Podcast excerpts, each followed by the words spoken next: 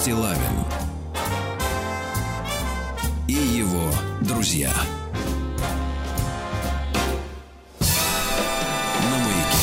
Здравствуйте, товарищи. Владислав Александрович, здравствуйте. Приветствую. Да, вы знаете, мне всегда очень трудно начинать эфир в такие дни, как сегодня.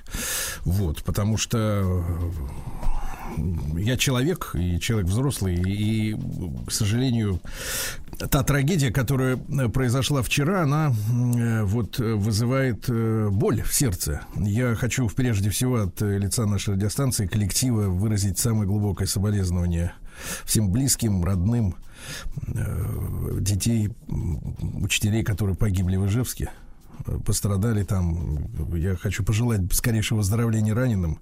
Вот. И я понимаю, что, конечно же, сейчас им не до э, прослушивания утреннего шоу на радиостанции, но, тем не менее, э, я считаю, что мы должны с вами мысленно быть с этими людьми и помочь им, помочь им выкарабкаться из этого их вот кошмара, в котором они сейчас находятся, как люди.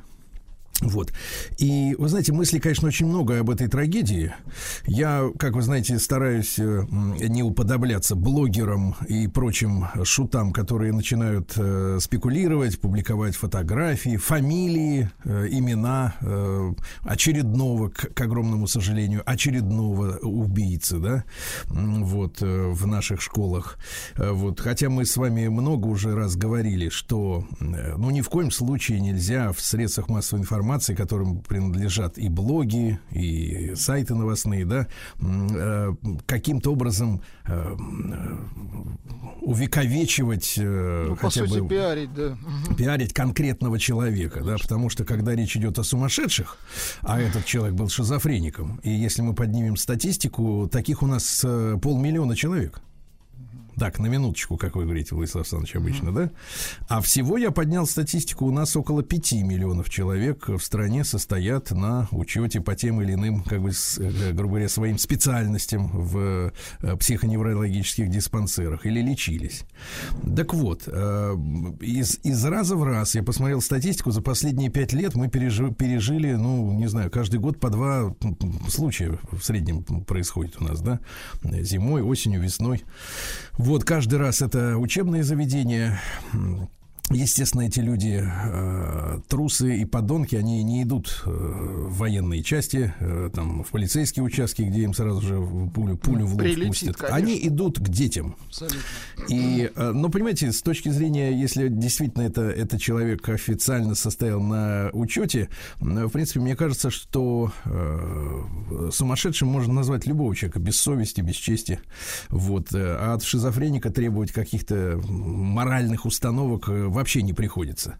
Но вы знаете, хотел бы пару слов э, сказать. Конечно, мы каждый раз после каждой такой трагедии мы говорим, давайте примем меры, давайте предотвращать. Не в том смысле, что спецслужбы должны за всеми успевать, а давайте разберемся в сути этой проблемы, потому что суть-то не только в этом случае, а, что, а в том, что одновременно с Ежевской трагедией, э, внимательные читатели, да, которые не зацикливаются только на какой-то одной теме, что у нас очень много, к сожалению, однозадачных э, людей в стране, да, вот одна тема в башку в, в, засунется и больше ничего вокруг не видит и не хочет видеть.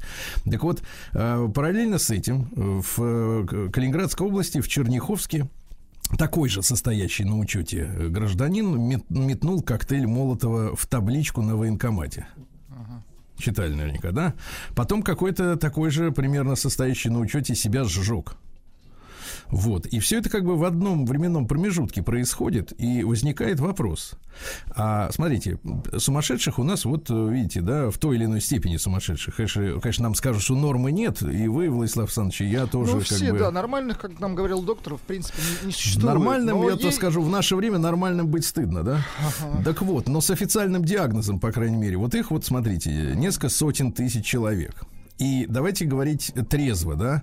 А, естественно, эти люди представляют собой определенный интерес, давайте скажем элегантно, для иностранных спецслужб, профессионалов, которые э, умеют, например, обрабатывать людей, вербовать их, да, переворачивать им сознание и грамотно направлять на совершение тех или иных общественно опасных деяний. Вот. А, а понятное дело, что с нормальным человеком без диагноза работать сложно. Ну, представьте человека, у которого работает семья, ну, которому э, не до этого. Нет, планы, мани... на, планы на жизнь, какие-то достижения, кредит, в конце концов, а, да, сказать ему... проще, да, абсолютно Иди, точно. иди и кинь коктейль Молотова в Сам этот иди. самый военкомат. Он сейчас скажет, да пошел ты на три буквы, правильно? Это независимо от каких-то убеждений, потому что у человека есть мозги на месте.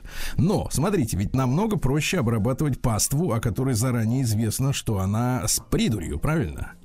И, как мы знаем, наши базы данных, они, собственно говоря, находятся не в такой степени изолированности для кражи заинтересованными лицами, как того хотелось бы. Я к тому, что списки сумасшедших, их можно добыть как, в принципе, продаются базы данных ГИБДД, правильно? Uh-huh. Таким образом, давайте делать предположение. Бытовое такое, чисто по-человечески, чисто вот с точки зрения взрослого человека. Значит, гораздо проще обрабатывать э, психопатов, получив базу данных, и уже целенаправленно среди них, среди уже вот этих вот подверженных, да, э, психозам, людей, э, значит, вот в, из них, да. из них ковать убийц.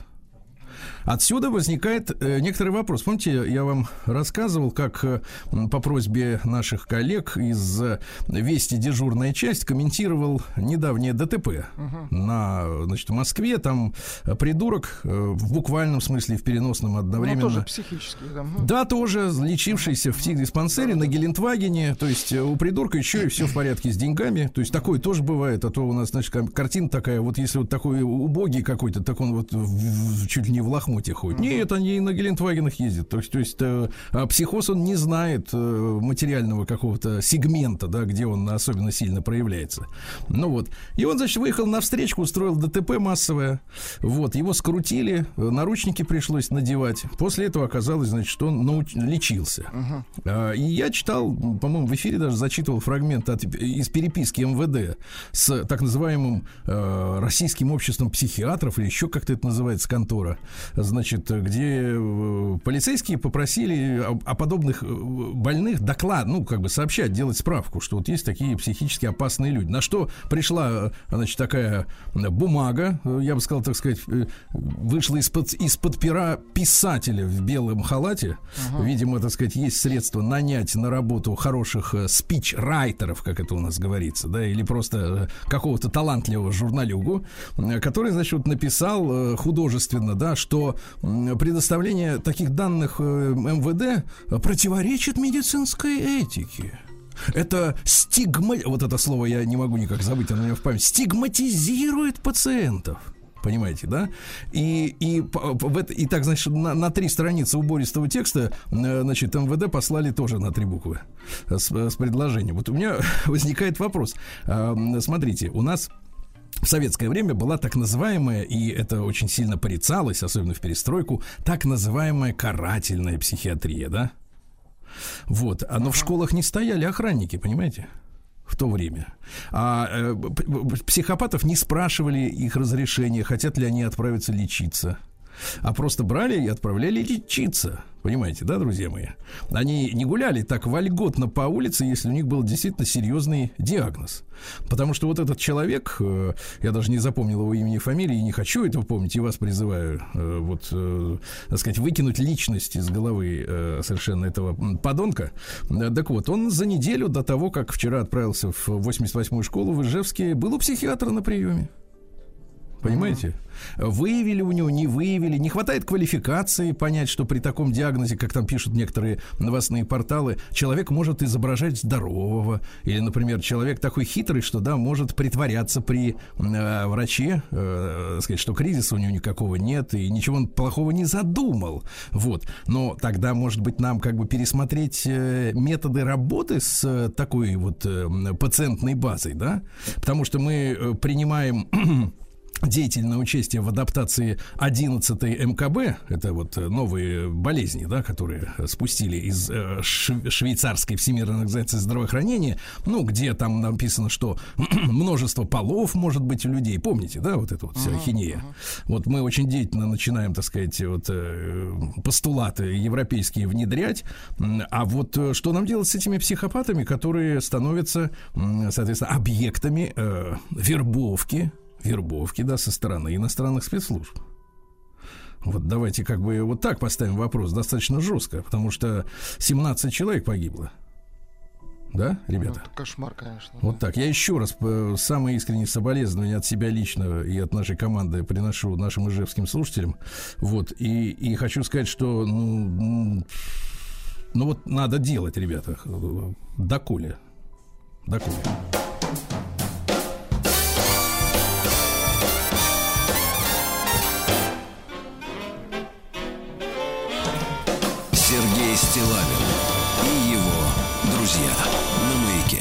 Слушайте, еще одну мысль уж позвольте, как бы да, по-стариковски. А, тоже на злободневную тему а, увидел на новостных порталах, где трудятся не без, безызвестные, безвестные блогеры, да, самопровозглашенные. Ну, а есть какая-то, даже иногда пишется на таких порталах, а, значит, внизу там вот такая фраза, что, мол, типа, СМИ зарегистрированы, есть какая-то даже чуть ли не лицензия у них, ну, понимаете, да? Uh-huh. И вдруг вижу скандальный заголовок из Сирии. Значит, э, э, президент э, значит, разрешил выдать Эдварду Сноудену российское гражданство, ага, да? Да, да, да, и после этого огромными буквами. Но служить в армию он не пойдет но призываться он не будет, но мобилизован он не будет. Я вот хочу сказать, значит, ребята, что мы с вами много говорим о том, что надо чистить э, нашу артистическую среду, да, э, многие из которых побежали, и не в первый раз побежали, кстати говоря, что интересно, не в первый раз, то есть уже, в принципе, уже спортсмены, так называемые. Это очередная волна бегства. Да, бег Бегство. Кстати, на тему бегства-то есть письмо от человека, я его прочту вам чуть позже. Э, и вы не стесняйтесь, друзья мои, делиться своими мнениями. Не, не парьтесь на тему, насколько это будет написано правильно с точки зрения художественного слова или, или коряво. Искренность, она в такие моменты переплевывает э, художественные изыски. Вот. Э, ну, я вам хочу сказать, что я понимаю, что у нас, ну, в принципе, журналюги, и блогеры это люди, которые воспитаны последние там 30 лет э, на том, чтобы просто вот главная задача сделать яркий материал, заголовок, чтобы зацепить внимание читателя. Они как, как думают своими мозгами э, курячими, э, что идет мобилизация, Значит, они откуда-то узнали, что Сноуден, значит, призван не будет. Надо на этом сыграть, потому что люди об этом думают, а тут, видишь ли, паспорт дали ему, а он еще и не пойдет никуда. Так вот, э, вот эти болваны, юные, они ведь, э, в принципе, работают на врага, так же, как и, в принципе, все иностранные спецслужбы, да, потому что Суть-то заключается в том, Сноуден, который у нас уже там, ну сколько он, 10 лет, наверное, у нас уже, да, находится. Вот. А, ну, ни для кого, давайте, в СМИ об этом не пишут, и, понятное дело, не будут об этом спецслужбы рассказывать, но, но ясно, что человек сидит в нашем окопе уже столько лет, правда? Ну, конечно. Ну, это любому взрослому человеку понятно. Этот человек сделал столько для нашей, там, разведывательной структуры, какой-то внутренней, без, такой внешней безопасности, понимания того, как работает структура американская, ну, что он, может быть, и танковую дивизию переплюнет по пользе. А эти идиоты пишут, что он не пойдет служить с автоматом. Да он давно уже в строю. Он давно уже сделал больше, чем все вы вместе взятые, все вот это швали-то. Потому что, э, не знаю, мне, я вот всегда говорю, что я не журналист, потому что я не хочу принадлежать к этой когорте тех людей, которые просто спекулируют, хайпуют, э, значит, на ярких заголовках и злят народ. Чем они единственное, чем занимаются, идиоты. Ну вот. А когда они, извините меня, ребята, э, там многие пишут в комментариях у меня, там в блоге в том же, говорят, ну вот, а посмотрите, что творится там на журфаках. А что творится на журфаках? Да, приходят к нам на практику девочки оттуда. Ага. И говорят, я и говорю, слушайте, ну давайте сделаем какой-нибудь репортаж интересный давайте завтра подготовьте вот такую тему. Она завтра приходит, мне такие глазки строит и говорит, Сергей Валерьевич, давайте я вам лучше чаю налью. Ну да. что это за, за дрянь, а? Ну, это, не, это не, не, не профессионалы, э, вот, не какие-то, не какого-то великого ума люди. Вот смотрите, если мы говорим, что идет э, там четвертая мировая ин, э, война с, там, комбинированная, да, где есть и пули, и слово, и мысли, и разведка, если идет информационная война, то не пора ли нам в информационной структуре людей набирать по, призна, по признаку, во-первых, ума, во-вторых, чести, а в-третьих, верности родине и народу, правильно? А не просто какую-то шваль, которая по баллам ЕГЭ туда просочилась и мнит себя великими журналюгами. Но я серьезно, мне стыдно за них. Я не журналист, но мне стыдно за них. Да реальные придурки. Извините. Сергей Стилавин и его друзья. На маяке. Фу. Вот, а Всё, теперь... Да, выдохните. Извините. Да, Тут, извините, ну, кстати, наши э, смекалистые слушатели пишут, а Депардье, а Сигал, их тоже в окопы? Нет, ну я вчера читал э, там у людей, там у того же там Шейнина Артема, да, о том, что, э, ну, по предварительным данным, вот, например, если брать этих беглых, то там по статистике получается больше половины из них это люди, которым не так давно дали наше гражданство. Все эти адаптированные гастарбайтеры тоже, тоже не хотят э, за свою новую родину, так сказать, бороться. Ну, это понятно. Ну, это ладно. это я хотел бы вам письмо прочи- прочесть. Конечно, Пи-. Написал мне Андрей Рукояткин. Я считаю, что вот э, фамилии людей должны звучать, э, чтобы люди понимали, никто не скрывается С кем, да. под какими-то псевдонимами там и так далее. Здравствуйте, Сергей. Хотел поделиться с вами своими мыслями в свете последних событий. М, Опуская все детали глобального плана по отношению к нашей стране, хочу высказаться о людях, если это приемлемо, применимо, наверное, надо было сказать, применимо к ним, которые уезжают из страны в связи с опасениями, что их призовут. Даже если таковая вероятность и невелика по отношению к каждому из них. Мне непонятен ход их мыслей, так как они считают, что они себя обезопасят и будут в безопасности за бугром. Мне непонятно, как же он обезопасит и защитит свою жену, детей, матерей, сестер и ближайших родственников, которые остались на родине, если они таковой ее считают. Они предполагают, что это все их не коснется. Но кто же их защитит, если все, все э, как стадо свалят для сохранения своей личности? Какое они имеют право надеяться на ребят, которые сейчас проливают кровь за наш спокойный сон и жизнь? Если возможно, передайте мои слова, пишет Андрей Рукояткин, э, мои слова поддержки и благодарности всем тем, кто сейчас воюет за наш мир. Сам я не служил по здоровью, приписан к категории Б э, с кодом 999. Но это нет военной специальности, но ограниченно годен я, так сказать, к воинской службе. Но если будет нужда, то выполню свой долг без сомнения, так как в первую очередь э, от этого зависит будущее моей семьи. Спасибо вам за то, что вы делаете каждый день. Это очень важно, нас поддерживает. Спасибо вам Большой Андрей. Но, вы знаете, э, я вот так подумал, а ведь э, с точки зрения э, вот так глобальной какой-то политики, уж извините, углубился, ну, как-то задело все это, э, извините, Давайте, за, давайте. за живое. Но вот слушайте, э, если так подумать, а ведь намного лучше, что вся эта шваль сматывается сейчас, а не в критический момент с поля боя. Ну, конечно. Понимаете? Ведь эффект информационно от того, что ну, они там... Слушайте, я вчера читал новости, вообще смех. Пересекают грузинскую границу на самокатах. Просто, да, сам- без- без Слушайте, комментариев. да. Слушайте, а вот я вот прям вижу эту картину, как вот эти долбанные самокатчики, которые бабок сбивают на дорогах, да, там детей давят, э, в машины врезаются. Вот я вижу в этих плащичках коротеньких, да, вот эти подвернутые штанишки, э, белые кроссовочки, нам, э, значит, натертые до блеска, да, и вот он такой вот э, с волосиками, развивающимися на ветру, ших так, с, с электротягой, так, и пересекает границу. Понимаешь, ну, ну серьезно, гораздо, гораздо лучше, чтобы тварь уехала сейчас, чем она потом, побросав автоматы, побежит, э, так сказать, в тыл, правда? Ну, конечно, чтобы нечего, чтобы здесь оборотни оставались. Конечно, абсолютно. Да. Было, был такой Ну, проект ну, «Большая стирка» в свое Пу- время. Пусть валят, серьезно. Да. Мне это напоминает большую чистку. Да. Вот. Причем, э, причем, э, так сказать, очищ- очищают они сами собой землю. Ну, извините, ребят, что как бы э, эмоции переполнили. Не хотел никого расстроить. Не надо извиняться. Спасибо. Сергей Стилавин и его друзья. На маяке. А, Владислав Александрович, э, здравствуйте. Добрый Да. день. Вот сегодня иду на работу, а издалека, издалека колокольный звон разносится по округе. Понимаете, благодать-то какая. Потому что сегодня праздник воздвижения, воздвижения, простите, честного животворящего креста Господня, понимаете. Вот. С праздником. Поздравляем. Да, э, сегодня э, Всемирный день туризма.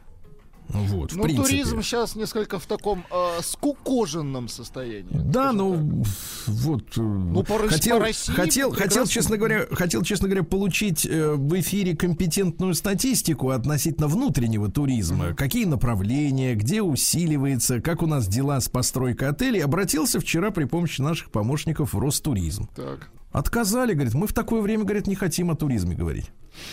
Ну, может, вы тогда закроете офис, да пойдете, так сказать, да? Ну да. Ну, не хотите, ладно. Э, День воспитателя всех дошкольных работников сегодня. Мы обязательно о воспитательных методиках сегодня поговорим в эфире, да, потому что вот какая интересная эта история, да. Э, Вот работник ведь детского сада, да, это воспитатель. Ага. То есть он занимается воспитанием, он не просто, так сказать, горшки меняет под детьми, правда? Очень важная история. Э, День французов в Бельгии, ну, это такое искусственное образование Бельгии сама по себе. Славянский э, день э, закрытия сварги. Вот, э, ну, то есть дело идет к зиме, к морозу. Да. Вот, что у нас? Сегодня день рождения Гугла. Вот такая вот поисковая система, вы все прекрасно помните. Целая империя, да, вот теперь уже. День осведомленности садомитов о СПИДе. Вот такая вот история американская. Всемирный день без мяса. Э, Пожалуйста, кто хочет. Кто хочет, да. Кто конечно. хочет, тот, пожалуйста, да. День шарфа, э, день ш- чешского пива, ну, извините.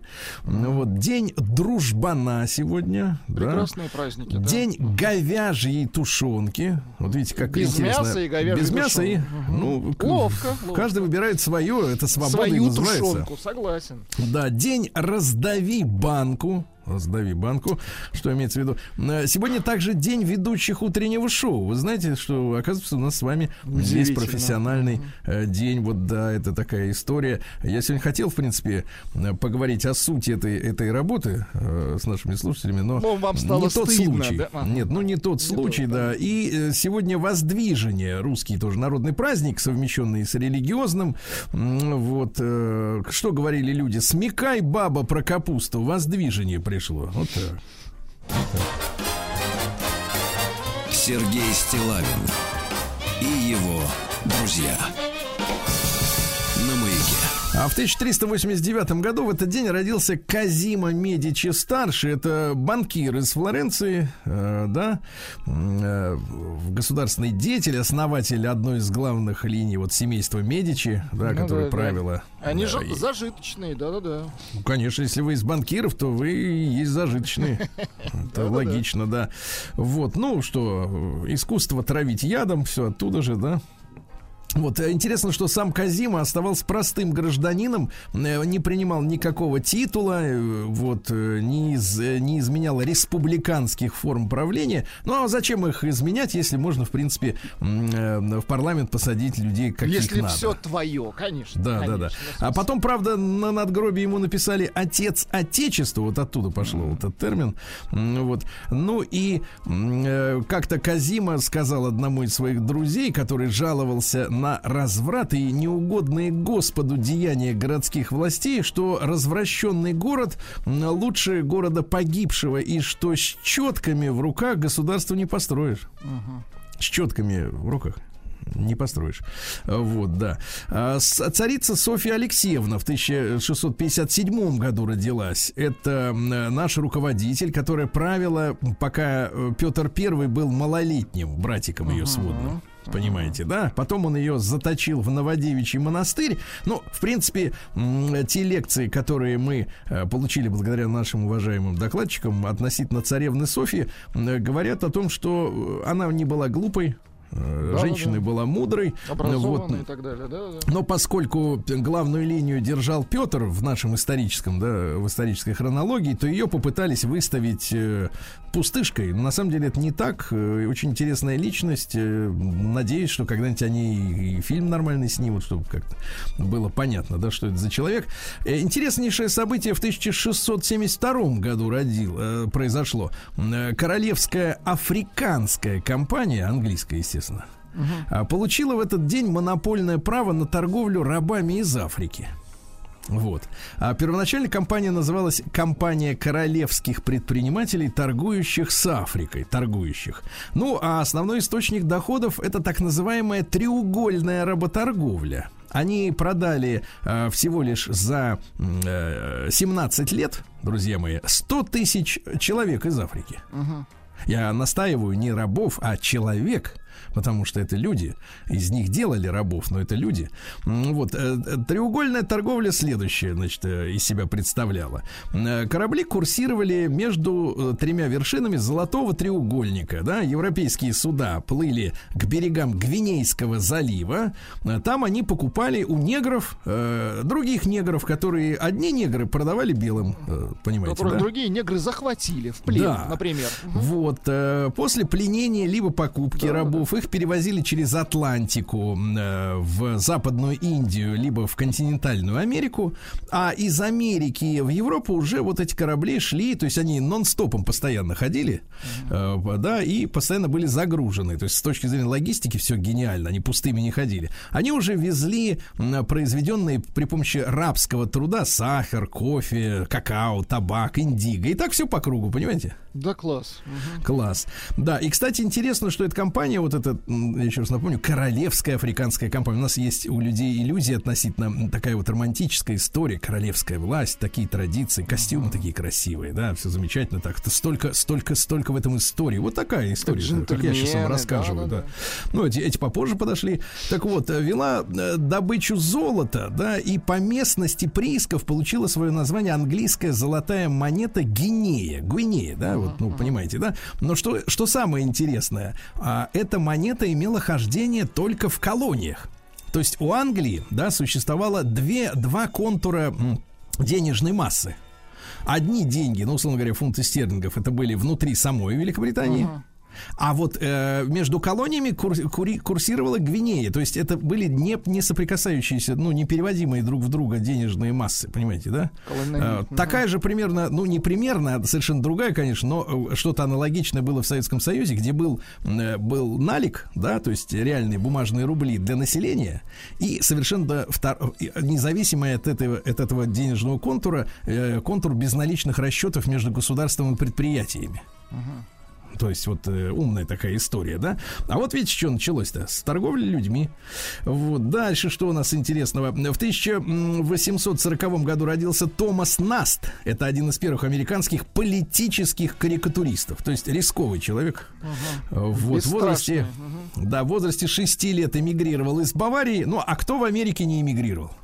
Ну, там, в принципе... Только индейцы не эмигрировали. Но, но их я что-то во властных структурах среди карикатуристов э, не встречаю, да, да. Он создал эмблемы республиканской и демократической партии. Смотрите, и тем помог, и этим. Лавкач. То есть у них республиканцы это слон, угу. причем, как вы понимаете, красного цвета слон, таких в природе не бывает. А те ослы. А те ослы, а те синие. Вот, ну, видите, э, как бы вот по политической партии, которой нравится символ осел. Видимо, что-то у нас с менталитетом не так, да? Мы думаем, что осел это тупой, вот. А ну, они, что он упрямый. У... Да, да, да. Не, ну, понимаете, это как бы э, близкие Упертый. понятия, но разные все-таки, тем не менее. Кстати, он же придумал костюм Санта-Клауса с короткими штанишками. Молодец. Видите, какой человек-то талантливый. Творческий. Угу. В 1862 в Санкт-Петербурге открыт первый в России детский сад, поэтому у нас сегодня день как раз воспитателей и всех дошкольных работников, которых мы поздравляли, поздравляем сегодня, да? Вы, Владислав Александрович, помните кого-то из вот да, нянечек своих? Не, не помню. Помню, что еда была отвратительная. Мне не да, хот... да, А, еще спать мне не хотелось. Там днем спали. Днем, да. да. Нет, самое ужасное, конечно, это было э, овощное рагу. Ну, вот эти запахи, да, конечно. Это вот, да, это, масса Вот такой, это не забыть уже. Масса коричневого цвета, которая, э, вот она вроде варилась там на втором этаже, а ты вот только вот эту обитую дермантином дверь открывал в детский садик ручонкой, да, при помощи родителей, и оттуда вот на тебя вот этот теплый, удушливый овощной смрад. Да-да-да-да-да ужасно, конечно. Э, сто лет сегодня исполняется, друзья мои, со дня рождения Михаила Ивановича Шуйдина. Это клоун, который выступал в дуэте с Юрием Никулиным. Вот. Ну, как бы они оба были таким с немножко с прихватом, да? Вот, но тем не менее, э, тем не менее отличались. Они да. эксцентрично были оба. Да. Причем э, Шуйдин, вот опять же пример нашим современным артистам, танкистом был. Танкистом, причем горел в танке и, и, так сказать, герой самый настоящий.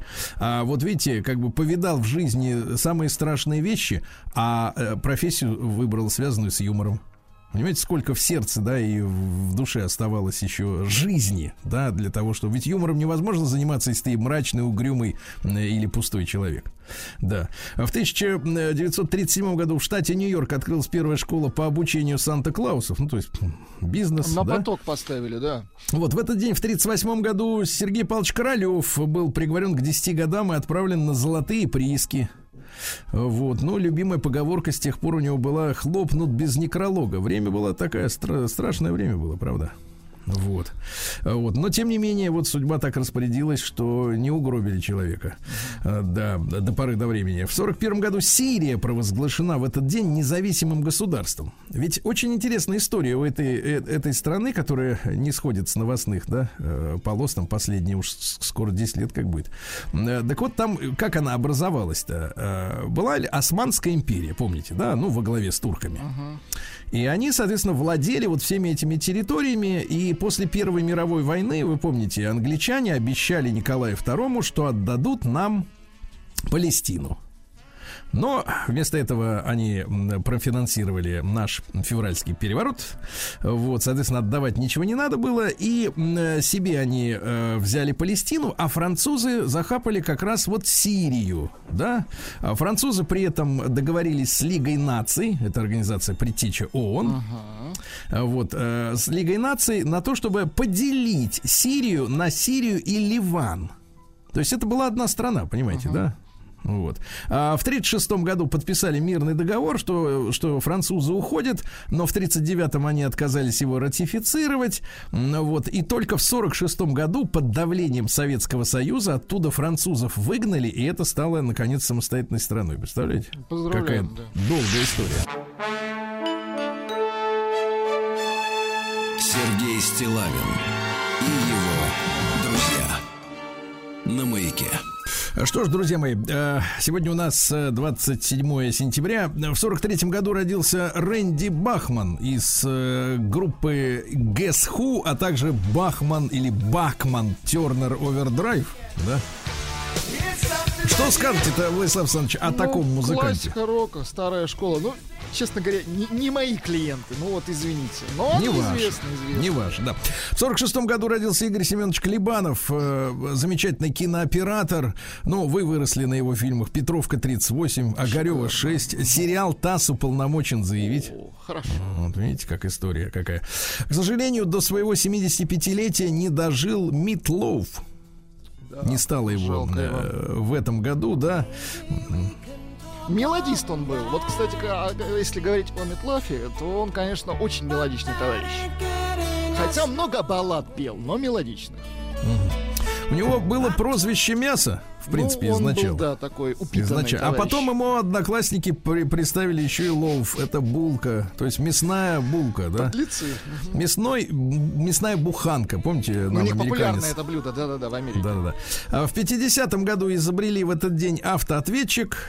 Он говорит, никому не могу ответить. Запишите, что хотите сказать. Э, сегодня, друзья, мы исполняется 70 лет Константину Семеновичу Мелихану, э, писателю, наблюдателю за жизнью. Вот. Вот. Э, да, вспоминаю, как-то в годы ранней юности оказался в одной компании с Константином Семеновичем. Так. И такая неловкая была ситуация. Я был с женщиной. Вот, а она начала со мной ругаться. И да. я с ней. И я, значит, смотрю, и все как бы вокруг делают вид, что они этого не, не замечают. замечают это а Константин Семенович так смотрит так, внимательно так, так. и иногда улыбается, что-то записывает. Для будущих, так Для будущих, да. Ну, цитат какие. Конечно. Если вы хотите жениться на умной, красивой и богатой, вам придется жениться трижды. Хорошо. Понимаю. За все надо платить даже за деньги. Да. Старость это когда лекарство становится едой, а еда ядом. Да, хорошо. Красота это богатство женщины, богатство это красота мужчины. Ну и, наконец, с годами женщине все дольше нужно краситься, а мужчине все быстрее причесываться. Да, ну и видите, как вы понимаете. В 55 году Александр Владимирович Галибин родился, а, актер театра и кино. А? Талантливый, правильно? Прекрасный, да. Вот он как он. Вот, Сергей Леонид Шолохов в 58-м в этот день, телеведущий. Помните, был, э, была программа, может, и сейчас она есть, «Тихий дом». Да, конечно. Там они, Прекрасно. они топили, что Ленин все-таки был грипп. Ну, это когда гости приходили. Да, да, да. В остальное время вели себя очень прилично, и много там полезного было. Да, в этой программе. В 60-м заложены первые железобетонные блоки в основании Останкинской телебашни. А когда ее построили, она была высочайшей в мире, а сейчас десятое место. Ну, понятно, выпендрились наши арабские друзья Ну, в Дубае, да. Потом есть, ну вот, Бурдж Халифа, это такая распиаренная штука. Есть еще небесное дерево в Токио, наверное, менее узнаваемое визуально. М, Вот, э, в Сеуле Лотте Тауэр по имени компании Лотте, да? Который Плюшки делает в том числе. Вот. Ну а что касается этой э, Останкинской башни, то еще в 56 году Моссовет выделил для строительства участок на юго-западе Москвы, да, сначала в районе Черемушек. То есть, э, э, если представить географию Москвы, то сейчас она на севере. А черемушки они на юге. Ну вот. Были проведены изыскания. Даже улица была названа улица телевидения. Представляете? Но начали изыскивать, ну, условно говоря, Земля не та. рыться, вот, э, смотреть, что за э, грунт, какая почва, М, вот. э, Но в марте 59-го э, выяснили, что, к сожалению, грунты не подходят. А так бы телебашня могла стоять на юге, в районе Варшавки. В 69 году родилась Анна Борисовна Ардова, актриса. Замечательно изображает, э, в частности, э, женщин таких вот э, типичных. Да. Не, ну она очень С- та- талантлива, С конечно. губами, да-да-да. Кстати, интересный факт. Ее отчимом был Игорь Владимирович Старыгин. Ну, если вы не понимаете, кто это, то Арамис. Понимаем, понимаем. Да. Сегодня 50 лет исполняется Гвинет Пелтроу. Э, Долгое время я считал, что это два разных человека. Гвинет и Пелтроу. Ну, потому что мне такое имя, честно говоря, женское не знакомо. Кто знает. Я про нее знаю только благодаря вокалисту Coldplay. Больше. Да, да, да. Вот, ну что она говорит? Она еще и говорит: э, с тобой точно что-то не так, если ты говоришь себе: вот это я делаю ради денег, а это ради удовольствия. То есть надо, я из этого, из этой мысли следует только одно: надо все делать ради денег. Правильно? Ну, потому что делать все ради удовольствия долго не протянешь. А красота это комфортно, это значит комфортно чувствовать себя в своем теле. Тут- вот это хорошая мысль, потому что по статистике, я напомню, э, почему у нас вот такая неудовлетворенность э, собой у женщин. Только 5% женщин считают себя красивыми, то есть им комфортно в себе. Это, конечно, звучит несколько шизофренично, что я в себе э, вот как-то нахожусь. Но, тем не менее, вот эти все боди-модификации, э, Остальные мне идут кажется... к хирургу, да, это точно. Это вот какая-то вот неудовлетворенность тем, что есть. Люди как-то вот не- недовольны, да. Странно. Хотя они себя не выбирали, не, в магазине себя собирали по частям. А в 77 году Чернобыльская АЭС дала первый ток в этот день. Ну, мы все помним. э, 86 год, да, эксперимент э, ужасный, который там производили к 1 мая. Э, Вот, местные, так сказать, региональные специалисты хотели выпендриться перед московским начальством, что вот э, умеют делать что-то лучше, чем остальные. Сделали лучше, чем остальные, да. А, В 84 году родилась Авриль Лавинь. А, Вот. Это у них Авриль, это по-французски апрель. Ну, понятно, Ну, да. такое. Ну вот. А, Ну и в этот день, в 85 году, председателем Сов- Совета министров СССР вместо Николая Александровича Тихонова, который долго был премьер-министром, стал Николай Иванович Рыжков. Помните? Помним. Николай Иванович у нас он а, заводами командовал. Вот, ну, видимо, решили, что по плечу и всей страной э, управлять. да. В этот день, э, в 89 году, впервые люди спустились по Ниагарскому водопаду. Э, Люди по фамилии Петкович и Де Бернарди спускались э, в специальном спускаемом аппарате. Как коренные. Да, ну и в 90-м году Советский Союз вступил в Интерпол, ну, чтобы ловить гадину и тут, и там. Вот. Ну и, наконец, очень важное событие. В 91 году собрался э, 22-й чрезвычайный съезд ВЛКСМ. Молодежь — это комсомольцы, значит. Вот. И у них единственный вопрос. Как распускаться будем? Вот об этом мы тоже сегодня поговорим. Важная история, потому что комсомол был важной, важным таким звеном э, в социальном лифте, да, тогда для людей. Вот так. Сергей Стилавин и его друзья.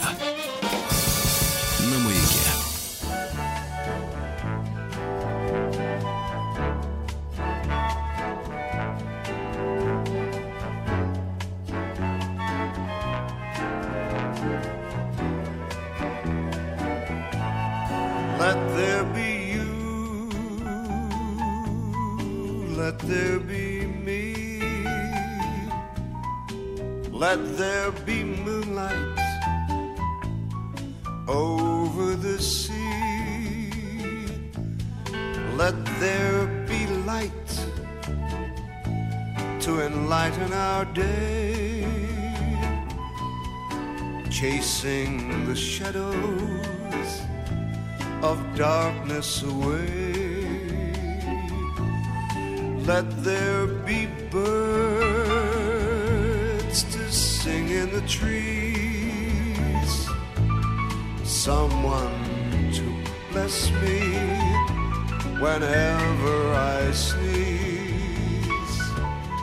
Let there be cuckoos, a lark and a dove. First of all, please, let there be love.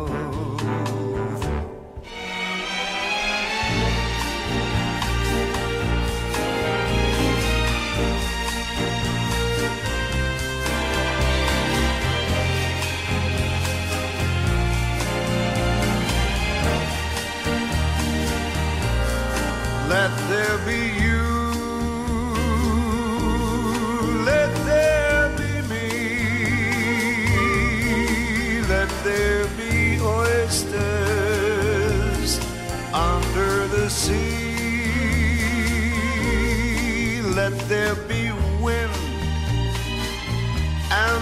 occasional rain.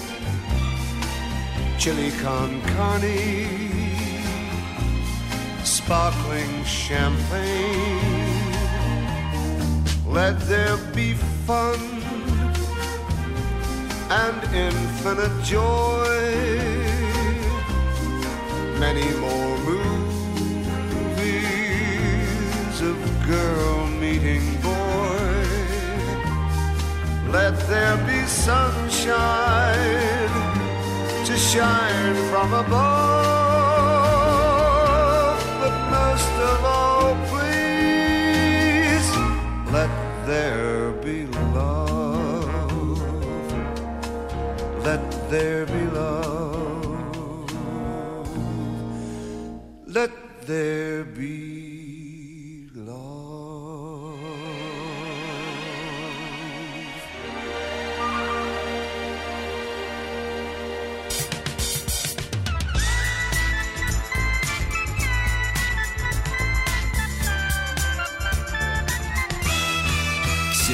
Стилавин и его друзья. Ну что ж, друзья мои, э, сегодня э, у нас было холодновато ночью. До нуля опустилась температура. Не знаю, вас подморозило или нет, Владислав Да не Александрович? особо. Так. Ну, вас-то нет, трудно подморозить, да, уже больше. Отморожен уже, да, Да. заранее. А как вот в Рязанской области в рыбном дела? Сергей Валерьевич, плюс 5, вероятность осадков 90%. Чтобы песней своей помогать вам в работе, дорогие мои. Рыбновцы. Вот так вот. Полицейские раскрыли кражу имущества у пенсионерки в городе Рыбном. 64 64-летняя женщина заявила, что пропали вещи. Оперативники опросили заявительницу и установили круг лиц, которые ее навещали в последние дни. Внимание привлек ради ранее судимый 38-летний мужчина. Оказывается, он был давно знаком с пенсионеркой, учился в одном классе с ее сыночкой. Вот, рецидивист, рецидивист, находился по делам в городе Рыбном и решил зайти в гости к школьному приятелю. А того дома не оказалось, но 64-летняя хозяйка говорит, да все равно заходи. Они давно не виделись, э, погрузились в воспоминания под аккомпанемент звона бокалов. Прекрасно. В какой-то момент хозяйке дома стало нехорошо. Она сказала, ну ты, короче, когда Дальше доешь, сам, допьешь, дальше да, дверь прикрой, а я пойду спать. Мне, говорит, нехорошо. Утром просыпается, две пары кроссовок э, школьного товарища. ТВ-приставка, углошлифовальная машина, вот, часть, часть украденного успел сбыть. Вот так. В Рыбном в мусорный контейнер выкинули коровью голову. Какой кошмар. Так. Ну, мне кажется, на улице было бы хуже оставить. Так, в, в Рыбном 15-летнего подростка осудили за грабеж. Увидел, что пьяненький идет. Э, Побил его, отобрал мобильный телефон, деньги. Вот Урод. А В Рязанской области двое врачей лишились более двух миллионов рублей из-за мошенников. Видите, вот врачи. Давайте назовем это дело врачей. Вот так. Да. Рязанский прораб обманывал клиентов, почти обманул на 2 миллиона рублей. Он что говорит? Подписывал документы, я вам, говорит, и сайдинг сделаю, и под построечку возведу. Э, брал предоплату в 250 тысяч рублей, приезжали даже рабочие. Вот. э, Но через несколько дней уезжали, потому что, говорит, нам ничего не заплатили. В итоге у Варюги 30 исполнительных производств не, не оплаченных, представляете? Да. А в Рыбинском районе э, 16-летний подросток угнал автомобиль у ро- уродной мамочки. Подлец. Представляете? Мгм. Подлец, да-да-да. А что же еще происходит? Появилась э, в окрестностях новая детская площадка. Выровняли грунт. Так, так, так. Мгм. Подняли участки, вырубили заросли. И э, какая-то фантастическая совершенно э, стоимость вот этих объектов оказывается. Они Так. же ведь на вес золота, друзья мои. Э, Я думал, ну что там, ну, 3-4 раз, два. Это строительные работы. Де- 900 ты- тысяч рублей стоит детская площадка. Послушайте, выровнять грунт. Э, пойди выровняй. Лишь ты Ну. умный, 900 много. Да, вот. Вот и вы меня бесплатно пос- пос- посылаете. Рыбновские э, дошкольники сдали нормативы в, э, ВФСК ГТО, господи. Вот. Сгибание и разгибание рук, Так. прыжок, поднимание туловища из положения лежа. Сгибание, разгибание. Лежа на спине своих рук, заметьте, Хорошо. своих. Метание мяча в цель. Ну и пару хороших э, сообщений из Рыбного. Э, Водителя поливомоечной машины, который считался пропавшим при тушении пожара, нашли живым и здоровым. Хорошо. Хорошо. Ну и, наконец, рыбновские спортсменки заняли призовые места на соревнованиях по шахматным. А, Шиманская Мария Так. и, как вы можете догадаться, Шиманская Надежда. Молодцы, девочки. Работали в паре. Сергей Стилавин На маяке. Ну что же, новости технологий. Модернизированный ударный вертолет К-52М получил лопасти. Как вы понимаете, у вертолета нет крыльев, у него есть винт. Вот, с подогревом, чтобы не э, обледенение, чтобы избежать, видите? Здорово. Да. Стоматолог Конников перечислил разрушай- разрушающие зубную эмаль продукты. Удивительно. Лук, болгарский перец, помидоры, чеснок, редис, сливы, клубника, Да ладно, да ежевика. остановитесь, то есть все продукты, Вообще нечего есть. конечно, Или хочешь, кошмар. да, да, да. Или голодный воду, зуб- да, да, Нет, да. смотрите, голодный с зубами или без зубов сытый. Да. Около 60% россиян, проведен опрос, готовы переехать в небольшой город, если им предложат э, там работать.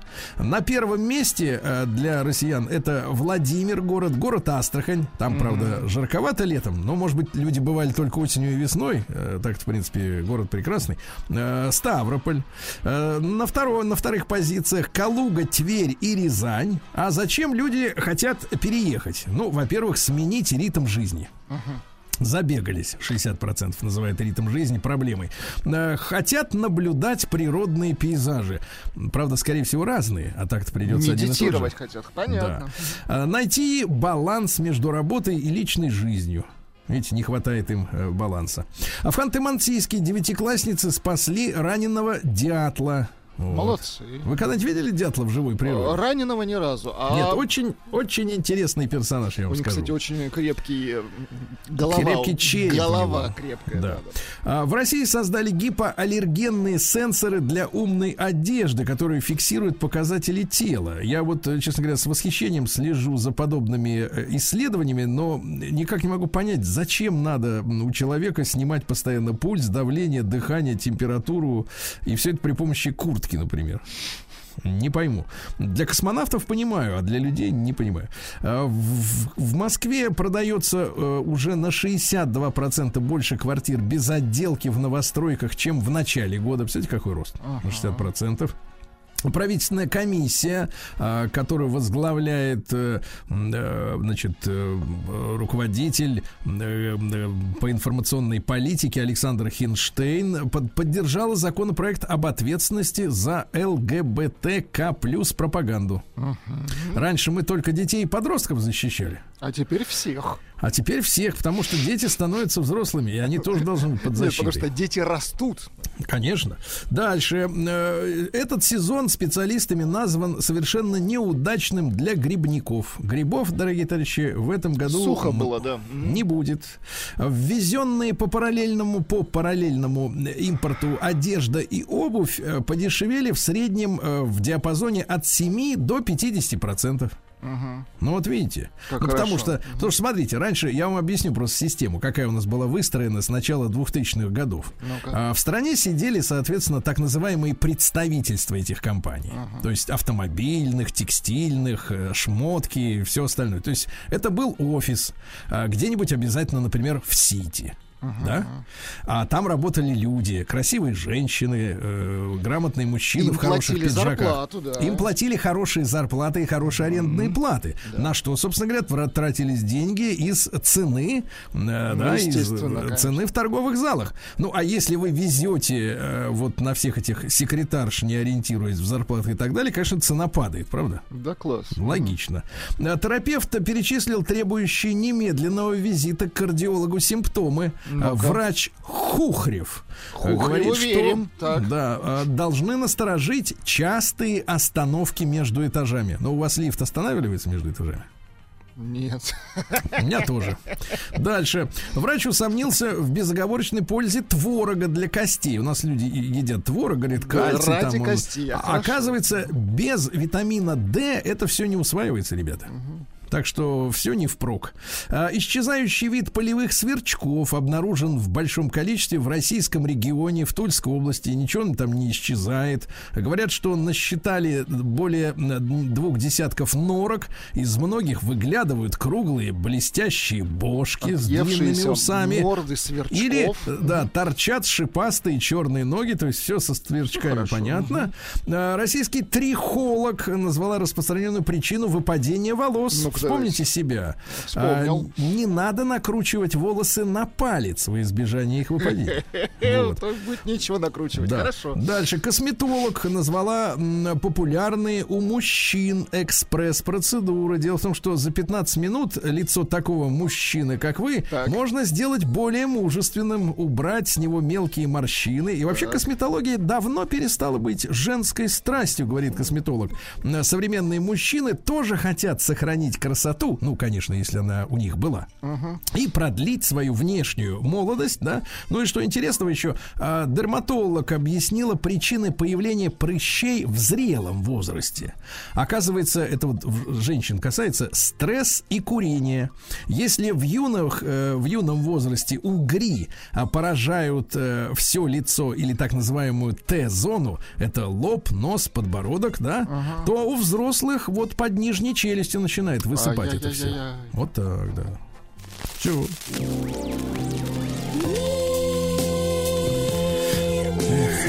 Из Т-зоны. Да. Ну что, врачи обнаружили, так это, ладно, вот, вот, Давай вот. все читай. Нет, нет, все читать не намерен. Вьетнамка рассказала, что 40 лет живет на одной воде. Вы одной представляете, как бывает? Нет, э, Да тут- ладно, не ест продуктов никаких. Нет, смотрите, нет, серьезно. Она питается, и Так, это факт научный. светом. Нет, только водой с небольшим количеством соли, сахара и лимонного сока. Ей сейчас 63 года. А до 21-летнего возраста она питалась, как и все мы. Ну, ели сыр, колбасу, пельмени, м, вот рис. А, пока у нее не начались заболевания. Она начала жаловаться на зрение, ежедневную тошноту. И врачи поставили даже диагноз заболевания крови. Однако ситуацию спас врач, который посоветовал ей пить воду с солью, сахаром и лимоном и не есть твердую пищу вообще. Медик также попросил никому не называть э, его имя, потому что этот метод был э, совершенно антинаучным. А семья женщины была против такого метода лечения, полагая, что она от голода отбросит э, копыта. Однако спустя 40 лет, то есть 40 лет, я напомню, а вьетнамка, по собственным словам, чувствует себя прекрасно прекрасно. Вы представляете? Ну, оказывается, слушайте, оказывается, можно не есть. Не есть твердое, Сергей Валерьевич. Все-таки она что-то ест. Ну что что-то, она пьет воду. Дальше психологи установили, что беременность э, снижает э, удовлетворенность браком у обоих партнеров. И, ну, они, видимо, нет, ну вы знаете, э, в зависимости от того, зачем люди друг с другом. Если они хотят, чтобы им просто было кайфово, то, конечно, снижает. Названы, а если они вот не могут друг без друга, тут уже другая ситуация, правда? Названы причины постоянной усталости и сонливости у женщин. Не хватает железа, надо обратить внимание на это, товарищи. Гвозди надо купить. Специалисты, да, сообщили, что пуховики из тонкой ткани утратили свою актуальность. Знаете, вот такие сверхтонкие. Помню, Больше не 90-х модно. были. Вот, ну и что интересного, а, россиянкам назвали ошибки при выборе свадебного платья. Дизайнер Рабия э, посоветовала россиянкам не покупать платье за полгода до свадьбы, потому что все может измениться. Отказаться от белого цвета, да, Да. наверное? Ну и наконец, и любопытное наблюдение. Черная одежда э, делает морщины на лице более заметными. Ясно? Ничего себе. Все, одеваемся в цветное.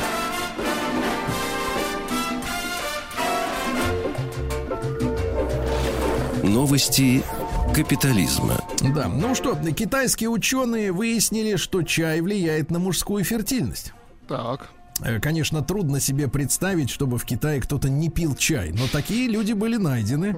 И выяснилось, э, Так. что из тех, кто чай пьет, хотя бы три раза в неделю, вот цифра звучит достаточно странная, да, три раза в неделю, м, вот у тех показатели концентрации э, живчиков, оно гораздо выше, чем у тех, кто чай не пьет, представляете, себе. да? Вот, а если вы, например, пьете э, там каждый день, Так. да, то на 15% лучше показатели, чем у непьющих чай. Но надо понимать, что в Китае, во-первых, другой чай. Во-вторых, они его по-другому пьют э, совершенно, да, и пьют они его с утра до ночи. То есть Они- у, нас это не заработает. Нет, нам сначала надо научиться пить чай, как китайцы. как да. китайцы. А, выяснилось, университеты из Торонто, э, би- биологи из университета Торонто выяснили, что растения населили Землю раньше, чем считалось до этого. Видимо, это очень Наше важно. поздравление, да. Да. А британцы потратили более уже половины своих сбережений из-за роста цен на еду. Ну, не все могут воровать мясо из магазинов. Да.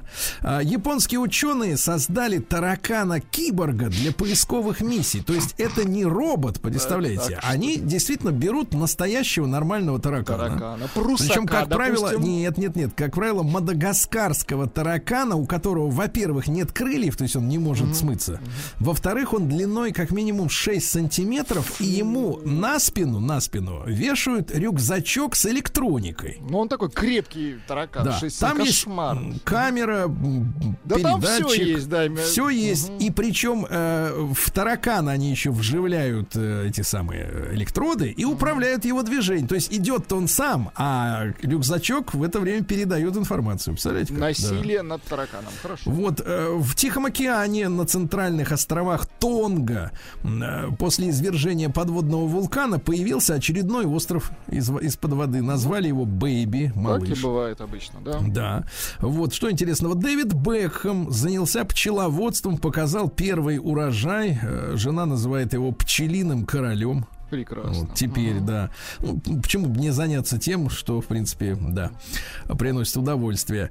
А Дальше. Британец э, потратил порядка 160 тысяч долларов э, ради путешествий, чтобы найти худший в мире общественный туалет. Нашел в Таджикистане.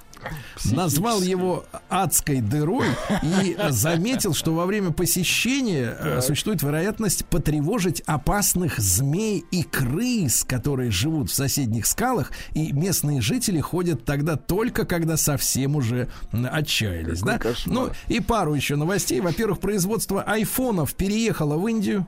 От, заработала. Вот, ну пусть богатенькие посмотрят, как, чем отличается индийская сборка от, От китайской. китайской. Да. А у- ученые э, заявили, это из Англии ученые, нет, из Австралии, но это одно и то же, это все, все равно подданные британской короны, э, связали употребление литра пива ежедневно со снижением риска деменции. То есть надо просто находиться в этом состоянии пе- перманентно. Да, Это реклама пива, не будем. Да, да, да. Вот. э, Ну и что интересного, глобальное потепление привело к распространению распространению амебы, это в Америке заявляют, а, которая пожирает мозг людей. Помните, там были случаи, то есть человек искупался в пруду, а через несколько дней у него съеден был мозг, потому что амебы, которые раньше жили в, ну там около экватора, из-за из-за потепления перебираются в более северные районы, да. Ну и наконец, что за новость прекрасная? А, британец, помните, несколько месяцев назад э, вместе со своей женой приютил беженку из Львова. Так. И, да, А потом- и полюбил ее. Да, полюбил, она его соблазнила, он выкинул жену э, британскую, а теперь, наконец-то, он подал на нее в полицию. Потому что, когда отмечали его 30-летие, Так. она вдруг взяла ножик и начала бить им в стену. Он так испугался, что вы- вызвал полицейских и выгнал львовяночку. Ужас какие.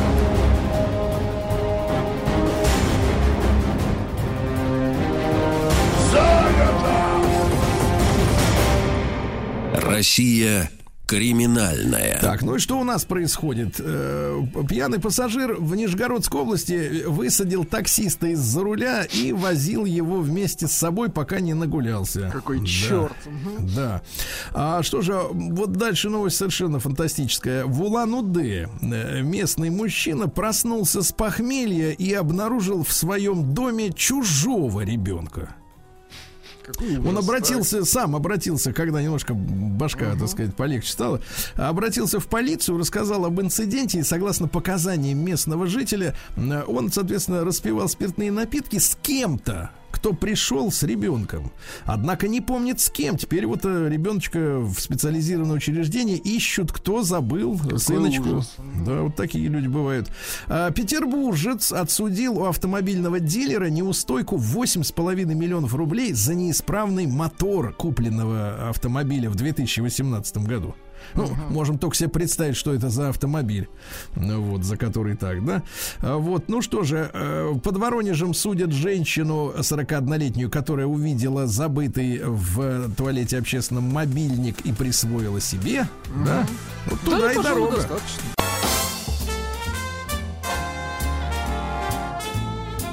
Сергей Стилавин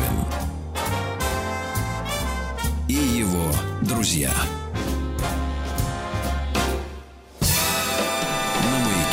Друзья мои, мы с вами э, внимательно э, следим за э, календарем событий, разбираемся в тех вещах, которые происходили в мире, в нашей стране. Ну и 27 сентября 1991 года состоялся 22-й чрезвычайный съезд ВЛКСМ. Владислав Александрович, вы были членом ВЛКСМ? Был, был. Как расшифровывается ВЛКСМ? Союз молодежи, Ленинский. Понятно, всесоюзный, Всесоюзный. Так вот, собирались комсомольцы только с одним, с одной задачей. С какой формулировкой распускаемся? Потому что, я напомню, э, за месяц до этого произошел так называемый путч ГКЧП. Э, Вот, э, была запрещена деятельность КПСС, ну, а ВЛКСМ это, как говорится, структура младшего порядка, тоже входящая в партийные вот эти все истории. Хочется разобраться, потому что ВЛКСМ, комсомол ведь имеет достаточно большую славную историю. И прекрасные люди там в свое время были. Начинали, росли, да. Как все так выродилось? Э, Герман Анатольевич Артамонов, профессор кафедры истории Московского педагогического государственного университета, кандидат исторических наук с нами. Герман Анатольевич, доброе утро. Здравствуйте. Э, Здравствуйте. Герман Анатольевич, ну вот этот съезд, да, закрыв- закрывающий историю ВЛКСМ, э, как вам кажется, вернее, как вы считаете как специалист, когда эта организация уже, ну, начала, скажем так, воз- вырождаться? Какую отметку мы, вы можете поставить? Хороший вопрос, э, очень. Но я бы сказал бы так, что у него отчетливо, на мой взгляд, у этой организации отчетливо видны два этапа. Вот первый этап, это, грубо говоря, первая э, половина э, советской истории, комсомол играл наиболее, я бы сказал, бы положительную роль. Это была действительно организация, само, эм, организация самоорганизующая молодежь. Это был такой опыт самоуправления. Это принципиально важный момент э, с точки зрения формирования вообще гражданского общества. Наконец, это была, безусловно, школа такого воспитания, патриотической работы. Это была э, организация, которая участвовала во всех э, перестройках советского периода активно включалась в хозяйственную деятельность, социалистическое соревно... комсомольское соревнование, ударные комсомольские стройки и так далее. Но что было принципиально вот для этого первого половины истории комсомола, что вот на этом этапе э, комсомол не рассматривался как школа кадрового резерва партии. И в этом смысле он, может быть, готовил э, управленцев, но он не готовил карьеристов. А принципиальная разница между управленцами и карьеристами состоит в том, что для управленца важно дело, ну а в систему ценностей карьериста дело не входит вообще. И вот это был первый этап комсомола. А вот э, вторая часть его истории, это, в общем-то, годы уже э, вошедшие в историю как годы застоя, вот там, собственно говоря, перерождение было связано с тем, что комсомол стал рассматриваться как кадровый резерв партии. И, грубо говоря, сделать карьеру, нужно было вступить в комсомол. И понятно, что чем выше вот дальше по лестнице этой служебной продвигаться, тем больше вот появлялось этих карьеристских формальных моментов. И, наконец, третий, я сказал два, правильнее три этапа, конечно, это уже с приходом э, к власти Михаила Сергеевича Горбачева, когда в, именно через комсомол, как ни странно, пытались построить первые бизнес-структуры.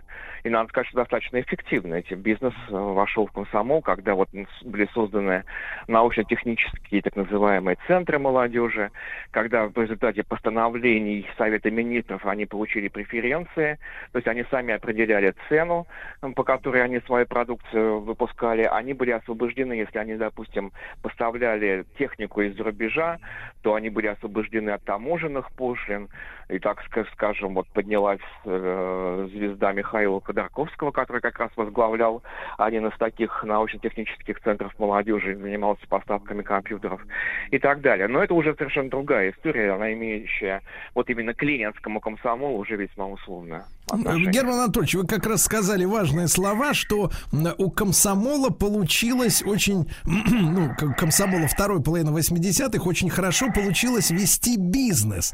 А, то есть моральные качества э, тех комсомольцев, они как раз очень хорошо ложились на принципы бизнесменов, да, и если, условно говоря, до э, начала 90-х нам говорили, ну, я был подростком, там, школьником, да, э, говорили, что э, спекуляция это плохо, ребята, за спекуляцию можно сесть, а имущество отнимут, то потом, когда спекуляция превратилась в бизнес, уголовная статья исчезла, то оказалось, что комсомольцы, они самые проворные в этом смысле ребята, которые уже перестроились, да, внутренне, уже были готовы к этой новой реальности.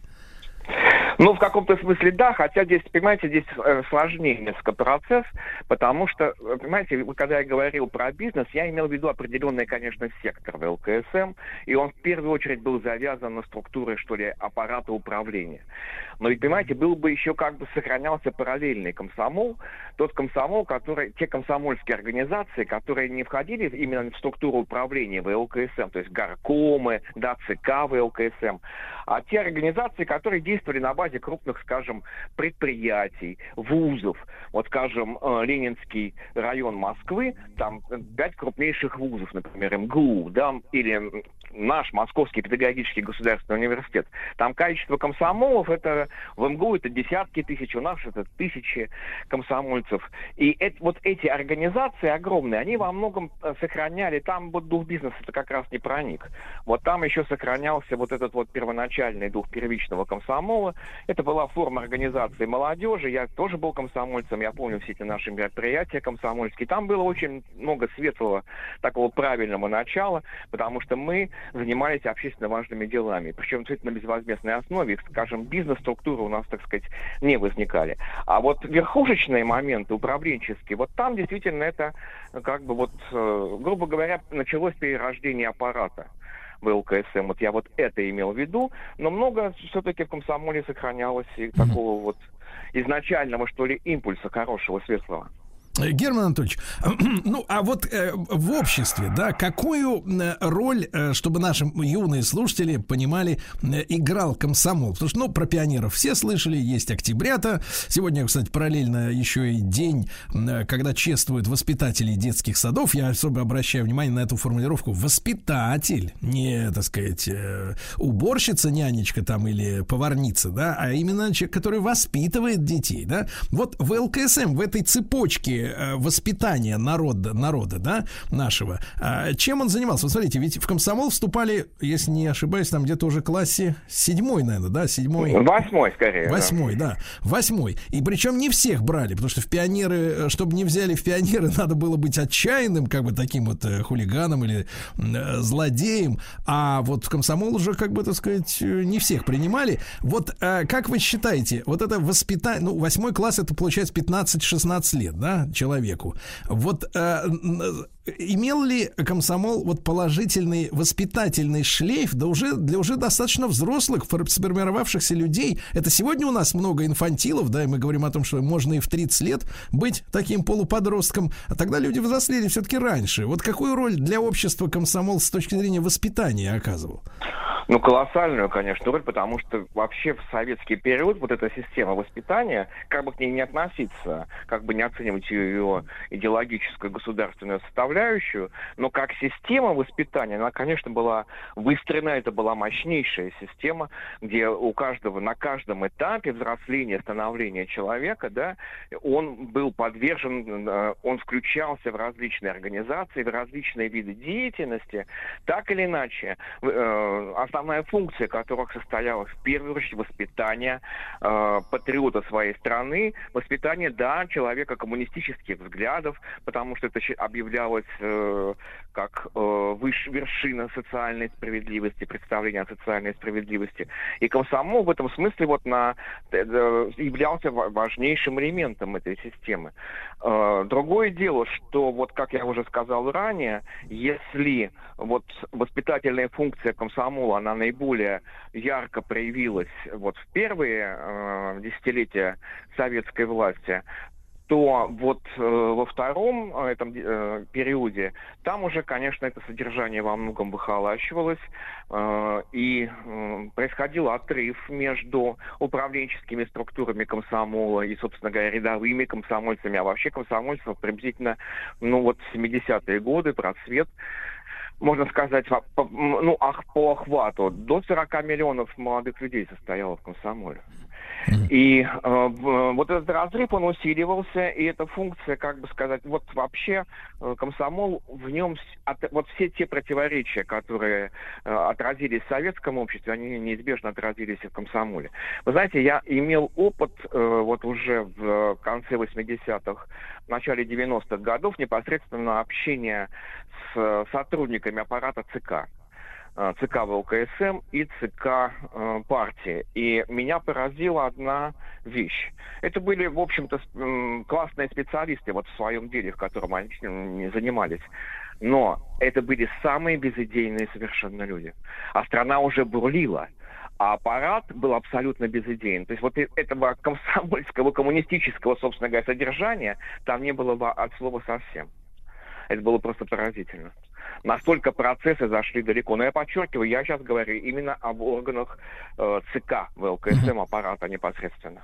Ну, это были, как бы, как их описать сегодняшних, в сегодняшних терминах? Это были э, эгоисты, какие-то чиновники, бюрократы, то есть вот это абсолютная невовлеченность эмоциональная, да? А Что это за порода людей такая? Вы знаете, ну, по-разному. Здесь тоже было сложно сказать, э, так сказать, вот однозначно всех, так сказать, э, под одну гребенку. Во- во-первых, там были управленцы, вот прирожденные управленцы, которые, ну, вот...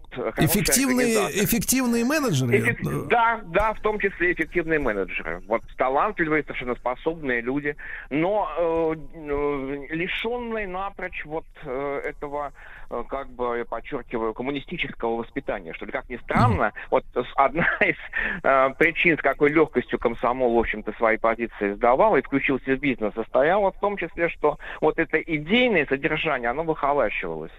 Но профессиональные качества у них были, в общем-то, э, развиты достаточно высоко, и действительно это мог бы стал классом и управленцев, и э, менеджеров. И если мы сейчас проанализируем, так сказать, вот э, э, кто из успешных государственных деятелей и бизнесменов России имеет за собой э, комсомольскую школу хорошую, да я думаю, что практически все могут про себя сказать, обязаны, что они обязаны во многом своему профессиональному становлению именно опыту комсомола. А когда, Герман Анатольевич, это 70-е ранние года, вот начала уходить вот эта вот идейность из комсомола? Я думаю, что это Леонид Ильич, это годы застоя вот эти, этот период. Там можно по-разному анализировать, много причин для этого было, и объективного, и субъективного свойства. Но по большому счету, понимаете, вот я отчетливо помню эти годы, это моя молодость, вот 70-е, 80-е годы. Понимаете, в чем дело? Вот э, в эти годы, скажем так, идеалами Павки Корчагина уже никто да. не жил. Угу. Герман Анатольевич Артамонов, профессор кафедры истории Московского педагогического университета, кандидат исторических наук. Э, в 91 году в этот день состоялся 22-й съезд в ЛКСМ. Решали, как будем распускаться.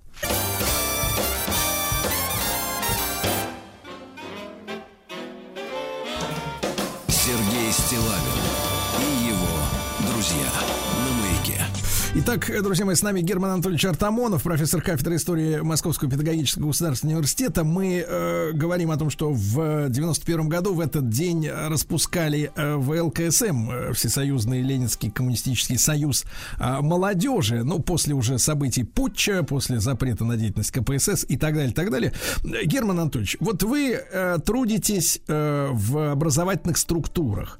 Э, мы говорим о том, что комсомол, вот в который люди вступали там в 15 15-16 лет. И, кажется, поправьте меня, если я ошибаюсь, там до 28, наверное, да, где-то примерно. По-моему, да, где-то так. Угу. Вот, э, все равно их воспитанием люди занимались. Не то, чтобы получил паспорт, как в советское время в 16 лет, там, или э, в армию сходил в 18, и как бы тобой переставали заниматься. Нет, до 28 лет, э, в принципе, ты был, ну, скажем так, подотчетен своим товарищам, да, относительно того, какой образ жизни, какие поступки ты совершаешь. Ну, вот, и за человеком присматривали, не в плох... не как надзиратели, как старшие товарищи, да, вот, в принципе, не оставляли его одного в этом мире. Вот, э, Герман Анатольевич, на ваших глазах эта система, ну, она стала увидать еще тогда, потом окончательно юридически исчезла, вот, начиная с этого момента комсомол исчез. Вы наблюдаете за нашей молодежью. Вот, э, может быть, это не запланированный вопрос, но он, естественно, истекает, проистекает из нашего разговора сегодня. Э, вот без этого воспитания, да, без пионерского, без комсомольского, когда есть родители, потом у родителей перехватывает инициативу, условно говоря, друзья, интернет, э, медийная структура отчасти, может быть, да. Вот э, как вот вы наблюдаете сегодняшних людей в возрасте комсомольцев, своих там сверстников? Что вы, что вы можете сказать? Вот этнографически, скажем так. А, ну, вы знаете, я бы сказал бы, что вот нехватка как раз этих организаций самоорганизующих, это все-таки были детские, юношеские, э, да, они были управляемы, конечно, за ними следили сверху, но все-таки это были организации самоуправления. А вот что касается, это был колоссальный опыт, подчеркиваю, очень важный с точки зрения вообще процесса формирования гражданского общества, вообще вне всякой идеологии. Э, потому что, ну, уберите в конце концов из этих организаций вот эту э, идею партийную, идеологическую, оставьте, скажем, идею воспитания в, э, в соответствии с национально-государственными приоритетами и интересами. И, в общем-то, это были бы э, такие важнейшие элементы становления гражданского общества. Сегодня у, у, у современных поколений, молодых поколений такой организации нет. Но это общая тенденция, увы, развития, сказать, сказал бы, мировой цивилизация, которая э, ведет к через самому высокому за всю мировую историю уровню разобщения людей, разобщения человека от человека. Для, в первую очередь для этого есть все хозяйственные как бы механизмы сложились, потому что э, нет, каждый из нас сегодня может вести индивидуальную хозяйственную деятельность, независимой друг от друга. Это вот создает вот ту материалистическую базу, основу для отчуждения человека от человека. Но при этом, понимаете, вот сегодня мы особенно ощущаем вот э, нехватку такого рода организаций, негативные последствия этого разобщения, потому что сегодня перед страной очевидные вызовы стоят – и э, проблемы в связи с этим возникают, потому что общество оказывается не э, способно вот к такой внутренней самомобилизации, самоответственности, инициативности. И если бы вот организации, которые бы э, сегодня существовали, пускай лишенные вот этой вот, подчеркиваю, партийной там идейной, иде, э, вот такой идеологической составляющей, партийной именно, э, то, конечно же, сегодня бы комсомол бы, я думаю, что сказал бы свое веское слово и во многом бы способствовал бы решению вот тех проблем, которые сегодня перед российским обществом стоят. Но наши дети, вот современные студенты, молодые люди, они такого опыта просто не имеют. Они даже для них это совершенно ну, неизвестное э, поле деятельности, социализации, совершенно иное. А дефицит его ощущается, на самом деле. Я думаю, что сегодня, если бы такая, э, ну не случайно президент, по сути дела, вот сейчас говорим о создании детской организации, если она будет создана, то я думаю, станет вопрос и о юношеской организации. Подчеркиваю, не нужно все сводить вот к этой идейной принадлежности, но сама организация необходима, потому что э, без нее невозможно построить гражданское общество. То есть общество, способное э, отстаивать свои интересы перед любыми внешними вызовами. То есть парадокс получается, да, Герман Анатольевич? Потому что ну, там, ну, условно говоря, комсомольцев называли там и пионеров ну, строем ходят в одинаковых рубашках, там, с галстуками или со значками под, под, под чью-то дудку. А получается, убра, убрали эту структуру, которую внешне так вот вымазывали э, какой-то, так сказать, вот коллективизмом в негативном смысле. И, и люди вообще перестали э, уметь э, договариваться, да, выстраивать э, общие цели. Самоуправляться, да. Перестали самоуправляться. Они стали разобщаться защищены, в этом смысле они уязвимы для манипулирования ими, управления ими. Они стали более беззащитны. Да, а возможности для манипуляции теперь у нас очень много благодаря компьютерной технике именно точечные, правильно? То есть можно работать а, а, да, адресно да. с каждым. И каждого по отдельности склонять в свою, так сказать, сторону в какую-то, да?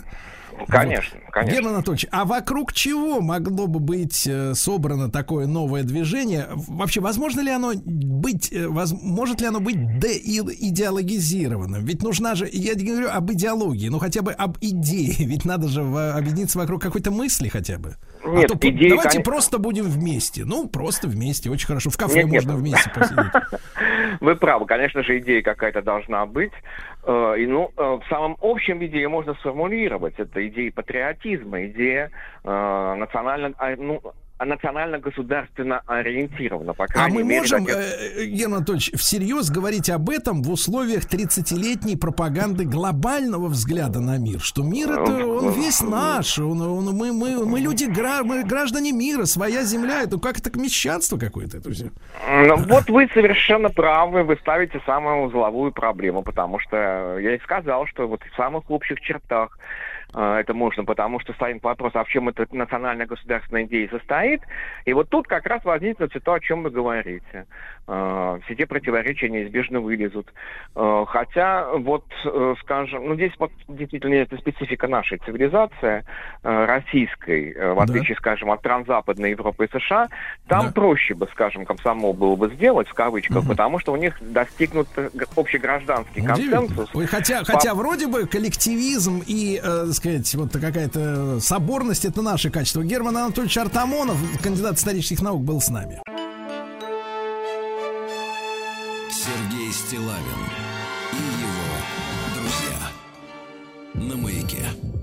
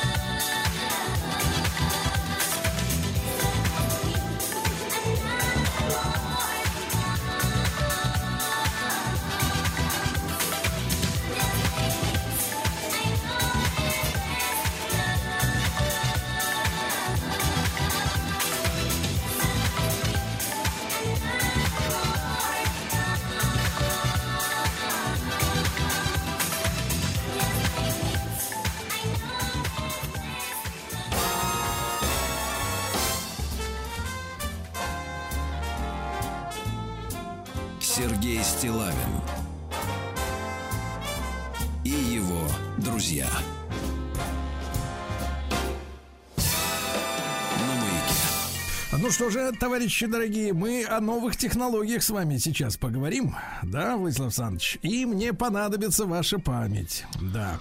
Хорошо. Прошу, прошу вас настроить свой интеллект, при наличии, конечно, на э, самый пик, так как э, разговор у нас пойдет об искусственном интеллекте, понимаете, да? До него надо дотянуться. Тема очень непростая, но интересная. Так вот, граждане, готовясь к этому эфиру, мне вспомнился старый, еще черно-белый советский фильм «Дело было в Пенькове». Помните такой фильм? Конечно.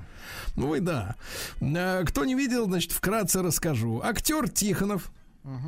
Вот, играет балбеса, трактори- тракториста Матвея, да, он, а приехавшая в деревню из города образованный агроном Тонечка, пытается поставить его на путь истинный, рассказывает ему про то, как в будущем не нужны будут трактористы, а по полям будут ездить комбайны без водителя. Представляете, как взбодрить можно человека, что в будущем он не понадобится.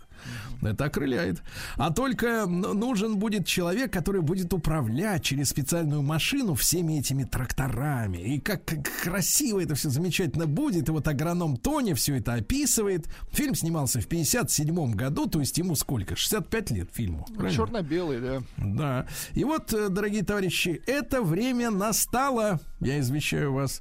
Но урожай собирать будут беспилотным оборудованием. Оператор будет следить за качеством. А все это стало возможным благодаря искусственному интеллекту. Хотя время на это понадобилось чуть больше, чем обещала агрономша Тань Тонечка. Вот. Ну и мы сегодня будем разбираться, что все это время делали люди, что происходило, почему только сейчас это стало а, возможным. А, С нами сегодня Юрий Минкин, руководитель департамента разработки беспилотных транспортных средств Cognitive Pilot. Э, Юрий, доброе утро. Да. Доброе утро. Здравствуйте, Юрий. Ну вот расскажите немножко о своей компании Cognitive Pilot, да, на чем вы специализируетесь? Ну, наша компания существует на рынке уже ну, почти 30 лет. Не так долго, конечно, как фильм, но по меркам IT-компаний довольно-таки немало. А, компания начинала работать через искусственного интеллекта или систем распознавания. Если помните, были такие системы, но они сейчас есть, когда вы сканируете документ, он все распознает и превращает в текст. А, начиналось с этого, но уже лет 10 мы занимаемся беспилотниками в сфере транспорта. Это машины, это а, рельсовый транспорт, трамваи или поезда, ну и, собственно, беспилотники а, в сфере сельского хозяйства, это комбайны и трактора. Мгм. Ну вот многие говорят э, про продовольственную безопасность, да, чтобы нам не зависеть от буржуинов. А, поэтому э, сельское хозяйство, его развитие сейчас у нас в приоритете. И вот объясните нам, насколько технологии искусственного интеллекта, вот такой беспилотный сельхозтранспорт может действительно повысить э, эффективность агропромышленных предприятий, холдингов, о которых мы не понаслышке знаем. Ну вот то, что есть сейчас на рынке, то, что предлагаем мы, может повысить эффективность на 25-30%. То, что работа механизатора, она вообще безумно тяжелая. То человек э, в сезон по 12-14 часов а, следит за движением, и еще он должен следить, собственно, за агрегатами. Он же не просто так двигается по полю, он работает. Если там есть жатка на комбайне, а, всякое навесное прицепное оборудование на тракторе, и вот 12-14 часов он смотрит во все стороны или просто монотонно крутит баранку. То есть, ну, в начале смены самые хорошие комбайнеры, ну, они прям молодцы, они очень так горячо и красиво работают. А ближе к концу смены они уже остают, ну, все-таки это люди, а, и, соответственно, эффективность их падает. А техника работает всегда хорошо 24 на 7. Ну, 24 на 7, конечно, не убирают, но те самые 14 часов 7 дней в неделю они, конечно, работают. Мгм. А как вот, э, расскажите просто, Юрий, как устроена ваша беспилотная система управления? Э, Значит, э, что там самое главное есть? А, ну, давайте пару слов скажу, как она устроена. У нее есть глаза, то есть в базовой комплектации у нее есть два глаза, это стереозрение. Она видит как человек, потому что человека зачем два глаза? Чтобы он видел трехмерную картинку. Собственно, также устроена и наша система. А, когда, например, работает на комбайнах, она видит а, границу убранного неубранного. Движение это по кромке, по волкам, предкам, в зависимости от культуры. и видеть на препятствие. То есть вот эти глаза посмотрели, а дальше команда поступает в мозг, это вычислительное устройство. Мозг а, из картинки он восстанавливает, собственно, объекты. Это э, другие объекты дорожной сцены, это комбайны, люди, это, собственно, сельскохозяйственная сцена. Она понимает дальше систему, куда нужно ехать, и отдает команду на гидравлический узел, и колеса подруливают, или есть еще продвинутая версия системы, мы управляем скоростью, и она, соответственно, говорит, что надо ехать так же, притормозить, разогнаться, подрулить направо, подрулить налево, ну и так далее.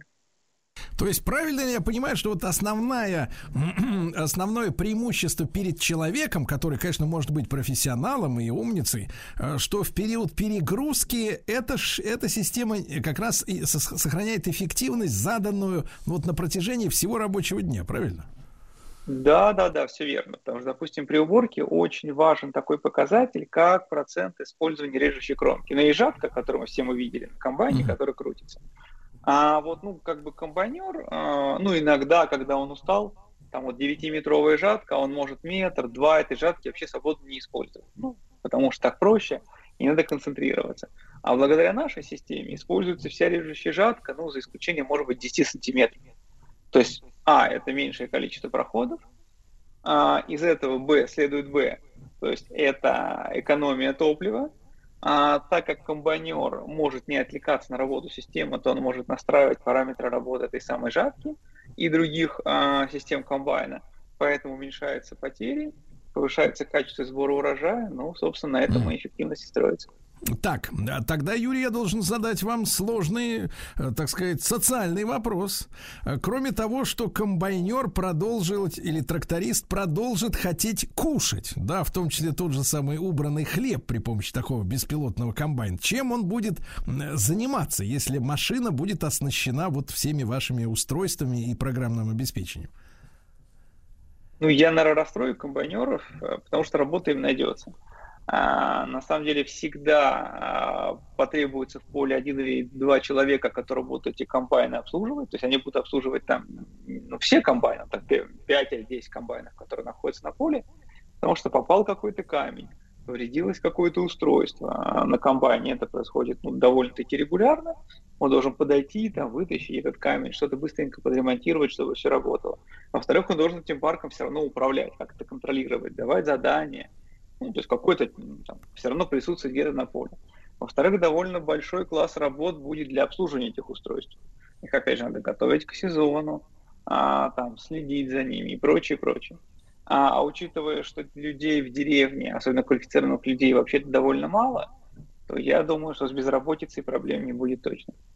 Угу. Хорошо, возьмем ваши слова на заметку. А, Юрий, вот а что касается вот ваших разработок и уже существующей техники, да, а, насколько, насколько просто интегрировать ваши и устройства, и программы в те машины, которые уже созданы, да, или надо вот все перелопачивать и создавать новые трактора и новые комбайны изначально на конвейере, да, чтобы они они э, умели делать то, о чем вы говорите? Вы задали очень хороший вопрос, потому что как раз одно из ключевых преимуществ нашей системы, что она ставится практически вообще на всю технику. То есть вот все виды комбайнов, которые есть в России, ну, наверное, не только в России, там все, всех производителей, мы точно их видели, мы точно их знаем, и на, и на их технике мы успешно работаем.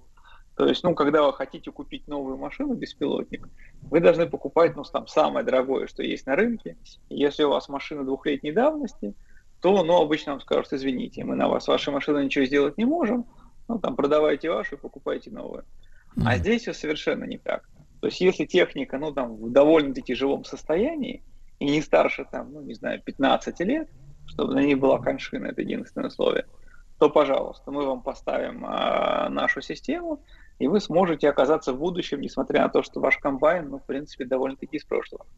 Я не случайно задал этот вопрос, потому что вот последние там э, э, пару лет переживал, когда французы э, до своего бегства с автоваза, да, они, значит, соответственно, вот требовали снять с конвейера Ладу Весту, значит, под тем предлогом, что для французских систем безопасности, там АБС, каких-то еще, ну вот в кузове Лады Весты нет какого-то, понимаешь ли, канала, чтобы проложить их проводки. Из-за этого, значит, они требовали, чтобы машина, в которую вложено столько любви, любви, столько, так сказать, красоты, э, я сейчас не иронизирую, да, вот ушла бы с конвейера, вот видите ли, потому что нет, не, негде проложить проводок, э, кабелек, скажем так, да, а вот с комбайнами там, ну, они, в принципе, машины-то большие, там этих проблем нет, где прокладывать эти трассы, да, я так понимаю.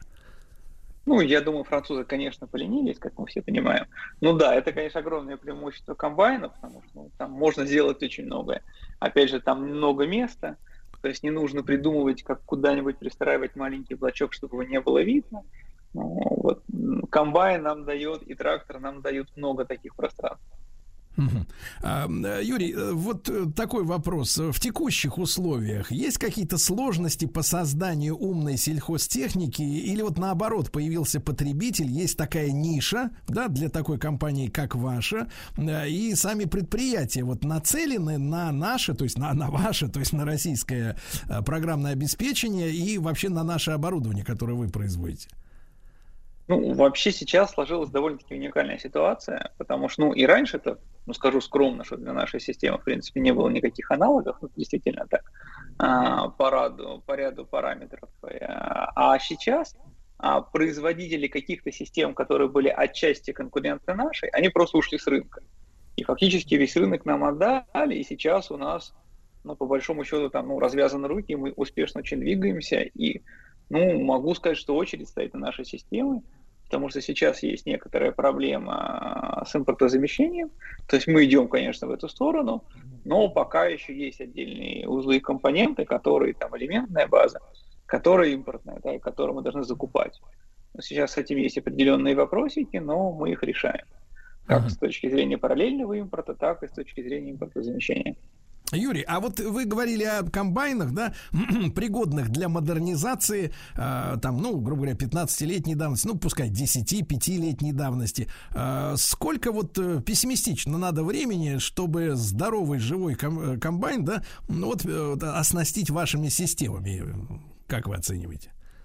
Ну, в среднем это от дня до полутора. Да вы что, и он уже поехал? Поставить себе оборудование. Да, и он поехал. И потом Слушайте, а как он, сел, нажал на кнопку. А как он общается вот с этим, э, ну, как это сказать, это тракторопасом получается, да? Если мы будем подбирать какие-то новые названия тем людям, которые из кабины сойдут и будут просто надзирать, да, наблюдать за работой автономных комбайнов, тракторов. Вот, вот эта система коммуникации между машинами, между машиной и, условно говоря, базой, да, вот э, там, ну, э, там, э, центром колхоза, условно условно говоря, там фермерского хозяйства, да, агро, агрокомплекса. Как вы выстраиваете вот эти невидимые коммуникации во всю единую систему? А, ну, сейчас а, человек должен находиться в кабине все равно, потому что ну, закон нам просто не позволяет, а, чтобы техника ездила самостоятельно. А, поэтому он общается при помощи планшета, ну, там довольно-таки простой интерфейс.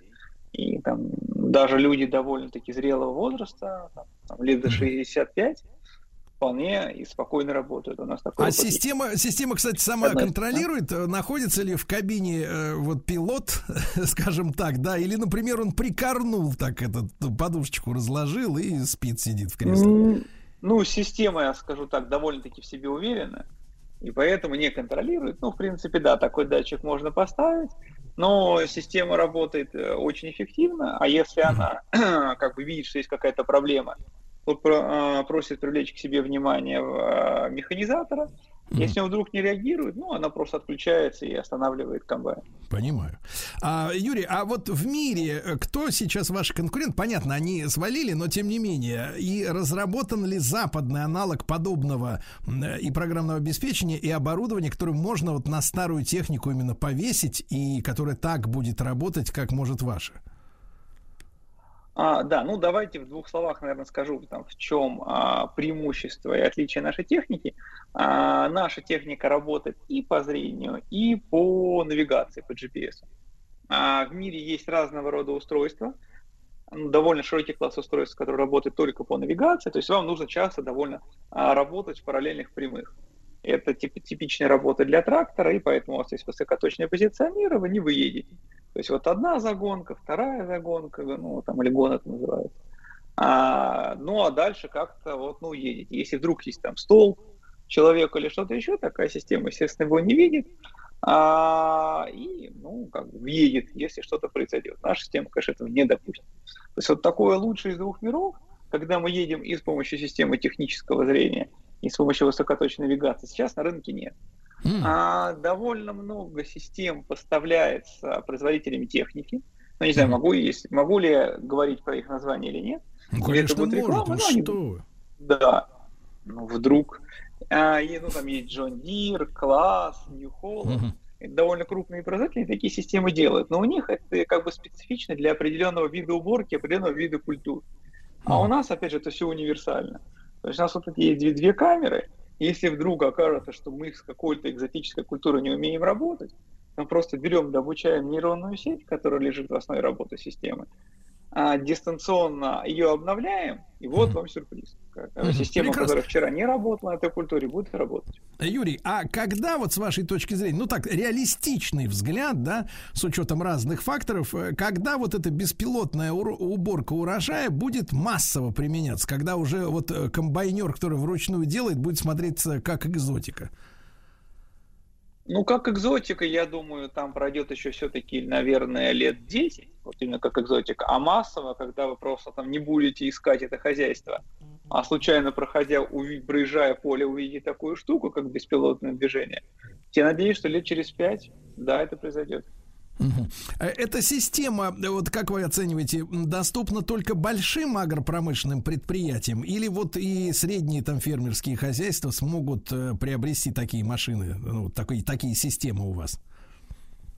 Вы знаете, система довольно недорогая. Но если мы говорим сейчас просто о системе помощи, да, то есть не полный беспилотник, а которая помогает при определенных условиях, она довольно-таки недорогая. Она стоит ну, в текущих ценах меньше миллиона рублей, а комбайн ну, в текущих ценах не знаю, да, но то, что было там полгода назад, то он начинался где-то там самый-самый дешевый от 10, а хорошие продвинутые комбайны могли стоить 50-60 миллионов. Угу. Поэтому на этом фоне цена системы, она просто настолько мала. Угу. А Я понимаю, понимаю. Юрий, а велика. а где, где еще, кроме сельского хозяйства, могут применяться вот ваши технологии, если вкратце? Ну вот у меня есть любимый проект э, в Санкт-Петербурге. Сейчас поставляются новые такие очень красивые трамваи. И вот там на всех трамваях стоит система помощи водителю трамвая. То есть она видит, если, если есть опасная ситуация, на, на пути движения трамвая находится другой трамвай, человек, э, автомобиль или что-то еще, она сигналит водителю. Если водитель не реагирует, она тормозит вагон. И все это плавненько и аккуратненько, чтобы ну, никого не уронить в салоне, э, в салоне трамвая. И то же самое про движение на запрещающий сигнал светофор. Если видит, что есть опасность проезда, то она тормозит вагон. И она не дает водителю превысить скорость. Ну, наверное, это его огорчит, но это так. То есть есть правила определенные, как двигаться в кривых, на стрелках, под мостами. И система очень тщательно следит и ни в коем случае не даст водителю превысить скорость. Угу. То есть, можно сказать так, Аннушка напрасно прольет масло. вот. Да, Юрий, да, да, да, да, да, Юрий, ну, огромное спасибо за интересный эфир. Э, желаем вам удачи производственных и коммерческих новых открытий. В ближайшее время, друзья мои, мы тему искусственного интеллекта, конечно же, продолжим. Ну, и я напомню, что с нами на связи был Юрий Минкин, руководитель департамента разработки беспилотных транспортных средств Cognitive Pilot.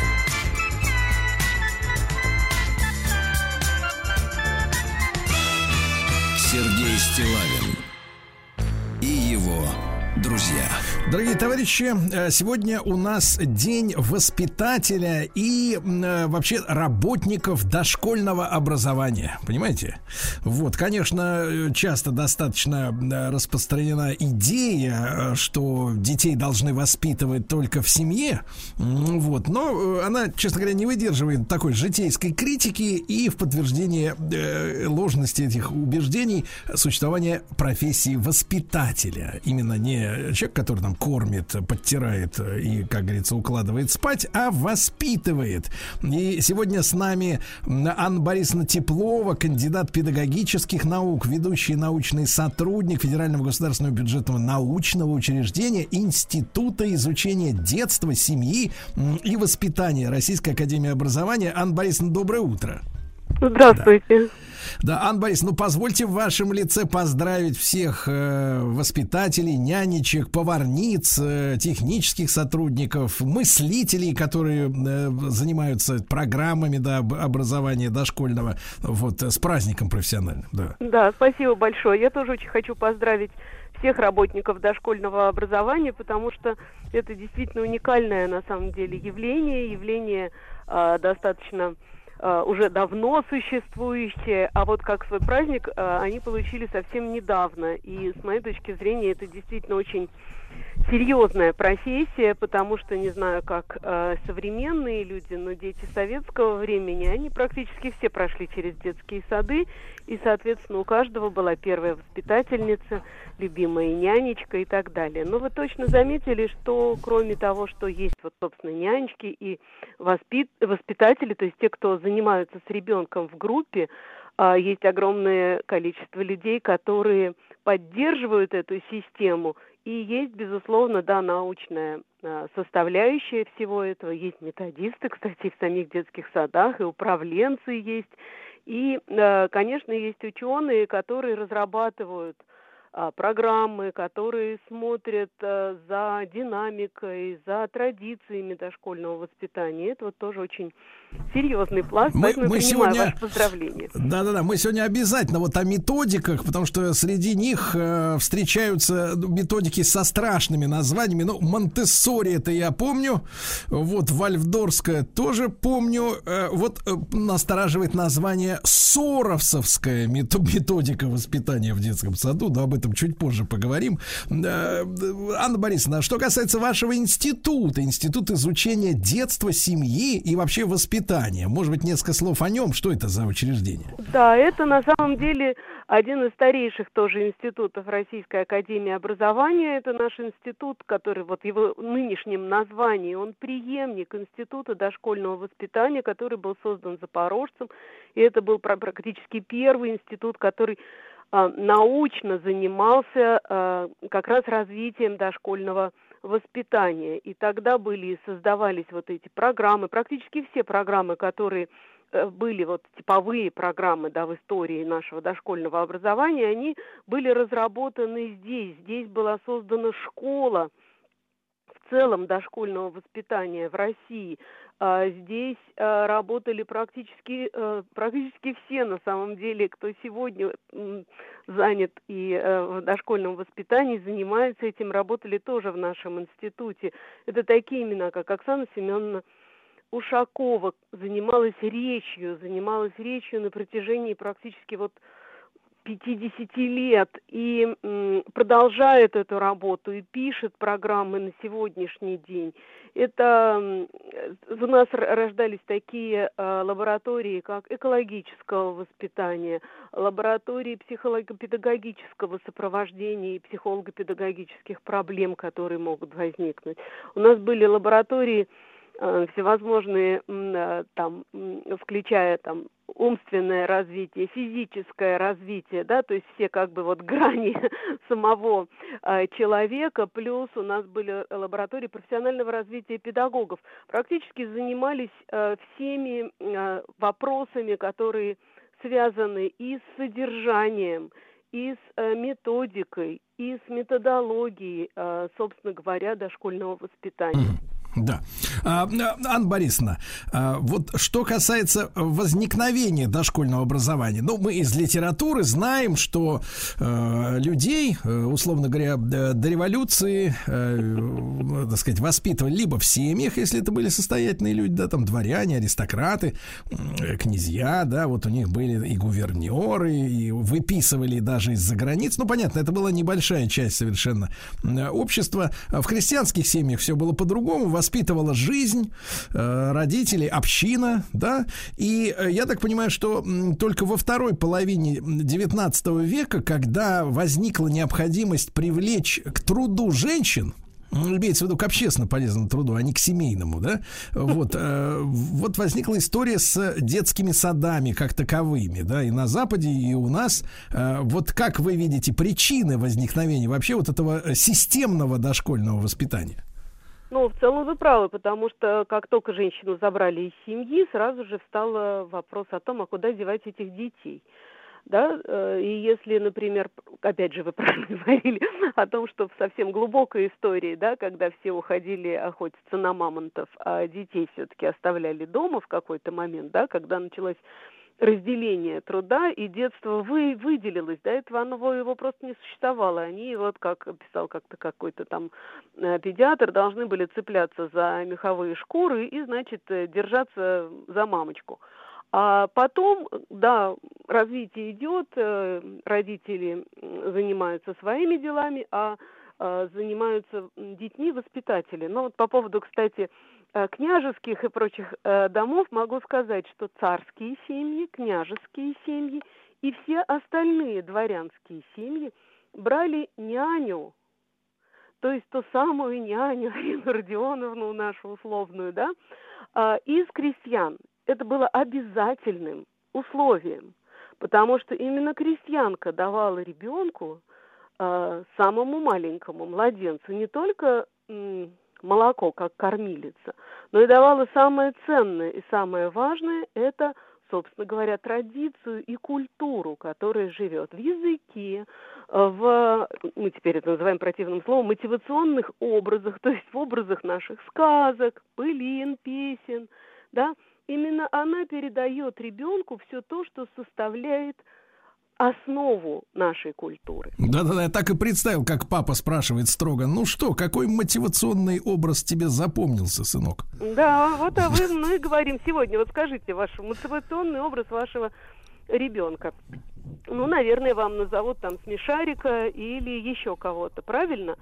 А у людей, у детей, которые воспитывались на былинах, у них были былинные богатыри, причем они знали, чем отличается Добрыня от э, Ильи, угу. да, или кто такой э, а, ну, ну, то, есть, знаю, то есть достаточно, достаточно милитаризированный образ был, да, вот в отличие от расслабленных вот этих вот полупупсов, Почему которые по экрану. милитаризированный? Ну, а он же, он же за правду боролся, у него и меч-кладенец был, вот в чем дело. А у этих-то ни меча, ни, как говорится, ни орала, ничего нету.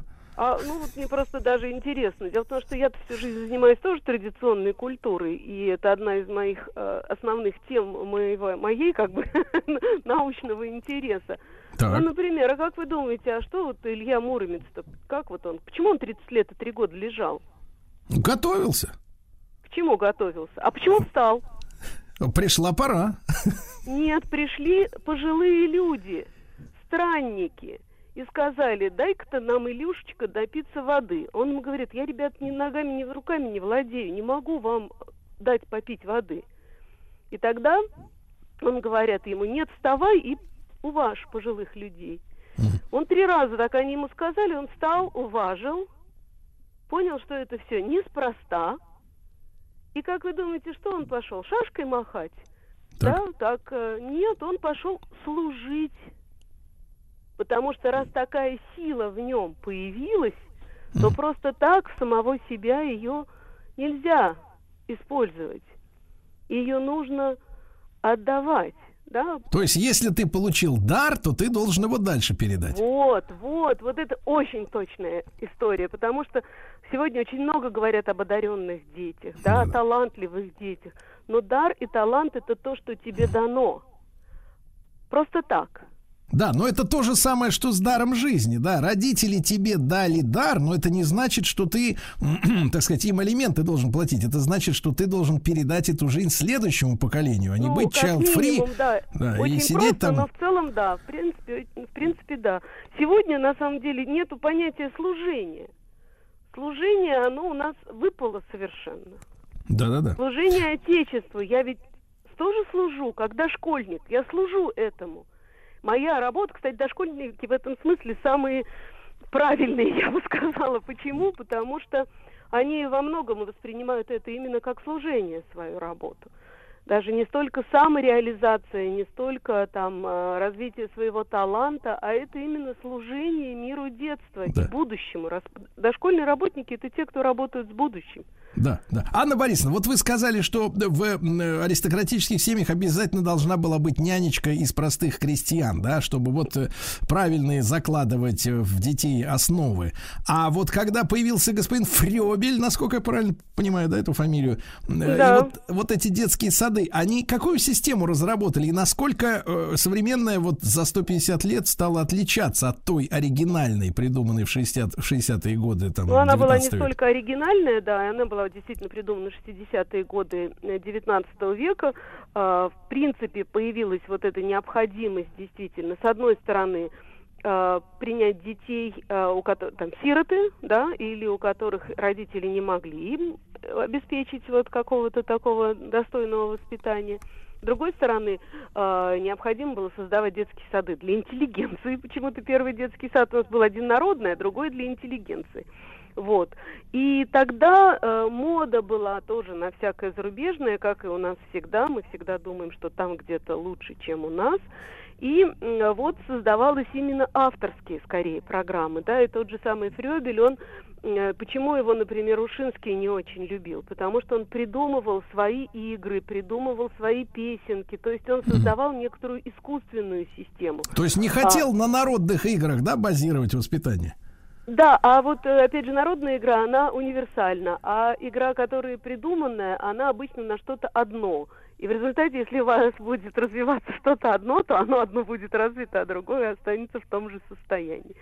Вот, и как раз для того, чтобы там потом появилась революция очень быстро достаточно, и э, потребность в том, чтобы дети воспитывались обществом, была очень мощная. Я уж не говорю про всякие там э, ярко революционные идеи, когда та же Калантай говорила, что нет, ничего не должно быть, один барак для мужчин, один для женщин. Да. Один Но мы для... знаем, знаем из наших эфиров, что и господин Троцкий экспериментировал, да, э, с э, воспитанием детей, там в доме, где потом поселился Горький, э, так сказать, находился экспериментальный детский садик в 20-е годы. В общем, жуткие вещи. Анна Борисовна Теплова, кандидат педагогических наук, сегодня день воспитателей дошкольных школьных работников, друзья. Сергей Стилавин на маяке. Друзья мои, мы поздравляем воспитателей, всех, кто э, занимается дошкольным воспитанием детей в нашей стране с профессиональным праздником. С нами Анна Борисовна Теплова, кандидат педагогических наук и ведущий научный сотрудник Института изучения детства, семьи и воспитания Российской Академии Образования. Анна Борисовна, ну для меня было открытием, что я подозревал, что ситуация плохая, но не подозревал, что более 20 э, программ, да, которые вот там, начиная с 90-х годов, э, вот, соответственно, присутствовали в наших и присутствует, наверное, в каких-то детских садах, э, в том числе Соросовская. Джордж Сорос и туда протянул свои клешни, значит, воспитание детей, да. А, слушайте, а если вот в двух словах, буквально в опорных, э, вот э, эта методика Соросовская, она какой-то носит особый характер? Вы ее раскусили, в чем там фишка у него? Ну, дело в том, что просто у нас э, появилась вариативность под цвет... От... Вначале были типовые программы, в 60-м, 78-м, 84-м были постоянно типовые программы. Вместе с перестройкой мы открыли двери для всего – у нас угу. появилось очень много своих собственных авторских программ, очень хороших, надо признаться. Но у нас также появились и программы, которые э, предлагались, и Сорос тогда топтался и на нашей территории очень активно. Эта программа называлась «Открытие я». Вначале она называлась «Американская программа Step by Step». Да ничего там такого, просто другой подход совершенно к детям, да. А какой? И... Вот можно его сформулировать, ну, чтобы понятно было, в чем другая история? А, ну вот на сегодняшний день это называется как бы услышать ребенка, да, не системное воспитание, которое... А, вот, вот это вот то что, то, что втирают нам из серии, вот ребеночку 4 года, это уже взрослая личность, э, права которую надо уважать, и все капризы ну, рассматривать и... как э, позицию взрослого существа, да, вот это? Это слишком как бы так э, просто вы обозначили. Нет, конечно, не совсем так. Но там была любая смена. Там смена была вплоть до предметной среды, пространственного, пространственных отношений. Да? Э, это просто другая система. У нас таких детских программ э, иностранных достаточно много. Это ваша Монтессори любимая, да, это программа итальянской, эм, итальянского педагога, известного во всем мире, который начинал работать с детьми с э, ментальными отклонениями, а потом решил, что это может подойти всем. Э, программа «Березка», которая на самом деле программа вальдорфская, и в которой э, единственная программа с э, таким э, мировоззренческим, скажем, определ, определенным Э, акцентом, потому что это штайнеровская программа. Так, а вот э, важный вопрос, Анна Борисовна. А ваш институт, в частности, а, проводил исследование, анализировал, поскольку этим программам-то не один десяток лет, да? А, да, как. Что, что за люди-то выросли благодаря вот этим вот э, мировоззренческим и другим углам зрения Вы знаете, на вещи? есть э, уникальные вот люди, которых мы сегодня поздравляем, они э, представляют собой главное наше оружие. В кавычках, конечно. Потому что Россия отличается тем, что она очень очень многое перерабатывает через себя, через свое мировоззрение. И э, не снимая каких-то своих важных вот этих ценностей и целей, перерабатывает эти программы и э, выдает совершенно какой-то другой достаточно результат. Потому что Монтессори ее главное дело, помоги мне это сделать самому. Огромное количество современных педагогов, которые так работают. Вот с Вальдорфом сложнее, но именно пропуская через нашу культуру эту программу, стараясь убрать э, вот это жесткое мировоззренческие истории, получается достаточно интересный результат.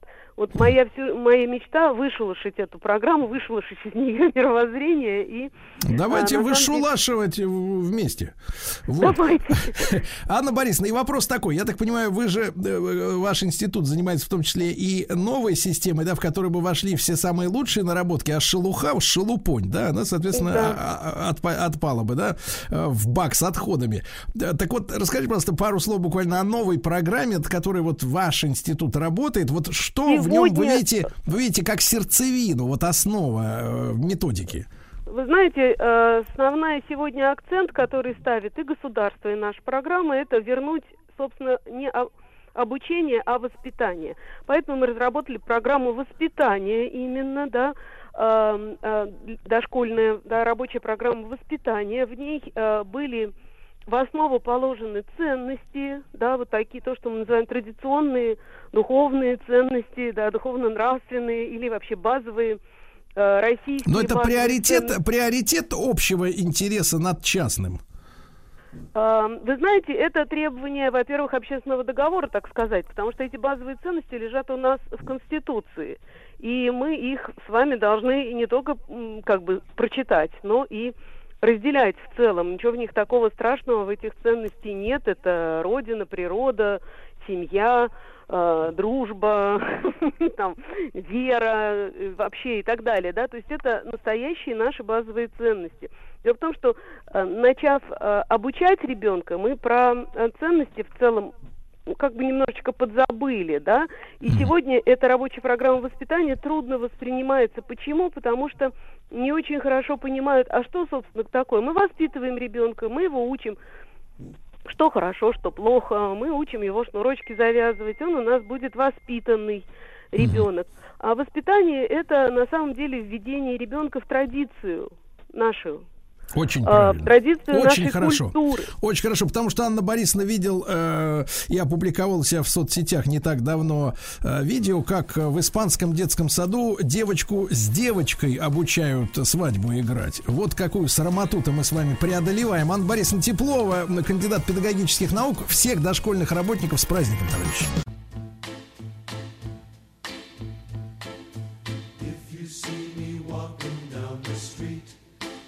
start to cry each time we meet.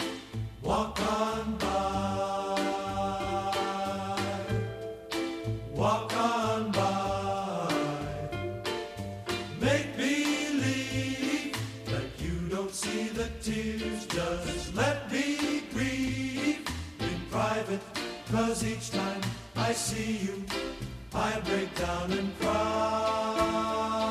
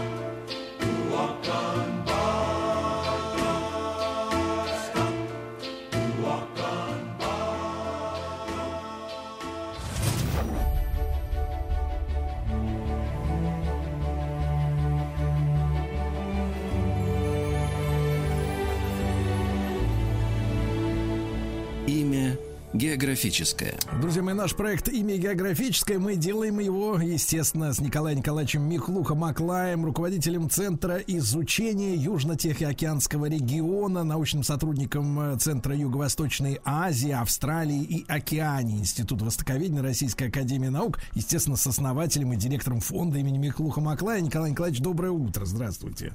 Да. Доброе утро и Да. рад вас слышать.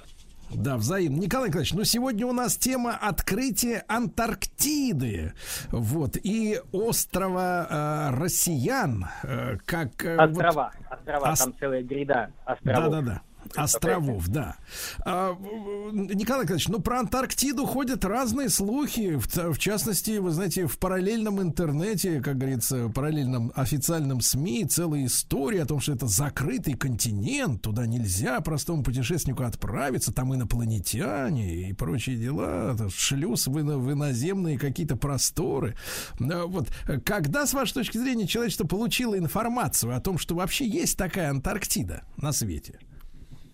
Ну, э, о том, что э, там есть э, материк, об этом уже э, начали, ха- э, была информация достаточно давно, еще в 18-19 веке перед э, европейскими мореплавателями стояла задача, в конце концов, узнать, есть там или нет материк, потому что предположения были.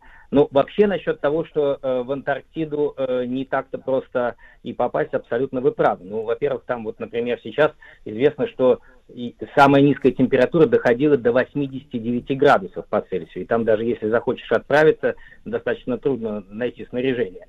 Но э, сегодняшняя э, наша э, тема это, конечно, рассказать о нашем открытии Антарктиды отечественном и как мы к этому подходили.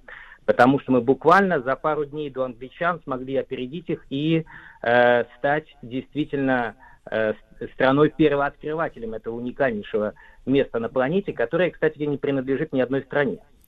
Там э, есть антарктические станции сейчас, но вот пока мы до туда не добрались, я немножечко о том, как же добиралась наша экспедиция, потому что э, ну, первую попытку э, найти э, континент предпринял знаменитый, конечно, мореплаватель Джеймс Кук. И в 1773 году он впервые в истории пересек Южный полярный круг, однако увидеть неизведанный континент так ему и не удалось. И э, в результате, вы знаете, именно он приостановил э, исследование этой части нашей планеты, потому что м, авторитет мореплавателя был настолько велик, а он заявил, что э, найти там ничего не представляется возможным, и практически 46 лет э, не было активных экспедиций. И даже если они происходили, то никто не верил, что там есть континент. И вот первая наша русская антарктическая экспедиция, она произошла под э, руководством Фадея Фадеевича Беллинсгаузена и Михаила Петровича Лазарева. Она в 1819 году стартовала, ну, конечно, из Кронштадта. И вы знаете, вот интересный факт, что это первая экспедиция, организованная при полной поддержке государства, при поддержке нашего императора. То есть до этого экспедиции они в любом случае поддерживались дополнительно меценатами, не- несмотря на определенный э, государственный ресурс, э, в основном это, это происходило и при помощи э, поддержки людей, которые не относились э, к государственному бюджету. А здесь вот при полной поддержке. Корабли снаряжались достаточно быстро, и э, в этом плане, конечно же, наши мореплаватели были героями в плане того, чтобы смогли дойти до этой уникальной до этого уникального материка. А в январе вот 1819 года, я должен вам сказать об интереснейшем факте, э, именно британский мореплаватель Уильям Смит, совершая плавание по проливу Дрейка, это как раз было между Антарктидой и Южной Америкой. Из-за сильного ветра отклонился от курса и э, практически чуть э, не открыл, э, точнее не чуть, а случайно открыл Южные Шотландские острова, которые находятся совсем недалеко Антарктиды. То есть чуть не открыл Антарктиду. Ну вот э, эту информацию, кстати, получили э, наши и э, другие э, мореплаватели, и, соответственно, э, возможно, что, э, получив известие об открытии этих островов, именно российское руководство э, резонно предположило, что вскоре британцы приступят и к их тщательному исследованию. Ну и, соответственно, это может привести к открытию Южного континента. И, конечно, собирали экспедицию достаточно быстро. Вот э, Беллинсгаузен практически был за 42 дня назначен до отплытия. Э, и после ухода, вот как раз, э, если вы помните, с, э, с мировой арены именно э, французской империи, тогда Наполеона и британская, стала самым сильным конкурентом России. Конечно, Россия хотела опередить в этой части, потому что Британия господствовала на тот момент э, в, моря- в морях, и, конечно, естественно, стремилась э, Россия открыть южный материк раньше британцев, чтобы в конце концов показать, что мы не уступаем э, и являемся действительно морской державой. И действительно, Британия начала готовить экспедицию точно так же к Южным Шотландским островам, чтобы исследовать их, те, которые они открыли острова, они хотели исследовать дополнительно и объявить собственностью британской короны, выяснить, не является ли она частью гипотетического континента. И руководителем этой экспедиции был на- назначен офицер британского флота Эдвард Брансфилд. Ну вот подготовка плаваний продолжалась до конца 19 года. И в декабре 19 года Уильям э, под командованием Брансфилда э, отплыл э, из Чили. Э, К тому времени экспедиция э, Беллинсгаузена, нашего отечественного мореплавателя, была уже в пути около пяти месяцев. Но надо учитывать, что э, к Антарктиде Чили многим ближе, чем Кронштадт. И то, что Брансфилд двигался к Южным Шотландским островам, которые находились совсем близко Антарктического полуострова, а Беллинсгаузен предстояло долго идти через льды Южных Сэндвичевских островов. И то, что русские открыли Антарктиду раньше британцев, можно объяснить, что у русских была действительно цель прийти первыми. Они приложили, приложили к этому значительные усилия. Конечно, как это А, везение, кстати но говоря, оно- э, Николай Николаевич, а Да. бри- британцы знают, что они участвуют вот в такой э, геостратегической регате? Однозначно. Британцы э, всегда пытались э, в этих регатах оказаться первыми, и в этом плане э, именно здесь им этого не удалось сделать. А то, что Беллинсгаузен дошел первым, для, для многих было чудом. Э, и опередив на два дня, э, это действительно благодаря мастерству наших отечественных моряков. Мы даже не успели собрать э, научный состав экспедиции. Э, многие исследования проводились на борту нашими отечественными моряками, и они сделали действительно очень много э, важных записей, научных записей. Но, э, как вы знаете, англичане же пытаются все присвоить себе недаром, да? А в этом плане им здесь не удалось. Антарктида э, в любом случае не относится ни к одной э, стране, и в этом Там, плане там она, ведь, Николай э, Николаевич, э, анекдот заключается в том, что мы с, с британцами, значит, они с нами разминулись на два дня, а я так понимаю, ведь уже это произошло, э, соответственно, в январе, да? А в Да. декабре туда добрались американцы, которые и британцам, и нашим сказали, что это они открыли э, Антарктиду, да, я так понимаю? Но э, вы же понимаете, они же э, как пиар-специалисты решили рассказать о том, что э, это они сделали. Но признано, конечно же, что это э, э, российская экспедиция открыла, и э, в этом плане как бы это безапелляционно. А, Николай Николаевич, а, А, мы ну- смогли, в отличие от Кука, найти, как говорится, родную гавань, пристыковаться к самому, э, так сказать, континенту? Вы знаете, а, э, подходило от 3 до 15 километров подходили наши суда э, до э, самой суши, э, фактически изучая ее, но остановок таких не было. Дело в том, что э, это достаточно было сложно, несмотря на то, что корабли э, были подготовлены э, достаточно значимо и э, э, специально металлическая была основа днища для того, чтобы можно было э, не пробить, э, в конце концов, корабль льдами. В этом плане как бы мы э, были достаточно близко. Ну, а э, я вам должен сказать, что мы же открыли э, не мы, а наша экспедиция, отечественная экспедиция, то, о чем мы как раз с вами и говорим, русские географические названия, да, очень много островов, 29 э, новых географических названий появилось, и вот то, о чем мы с вами говорили, о островах россиян, это как раз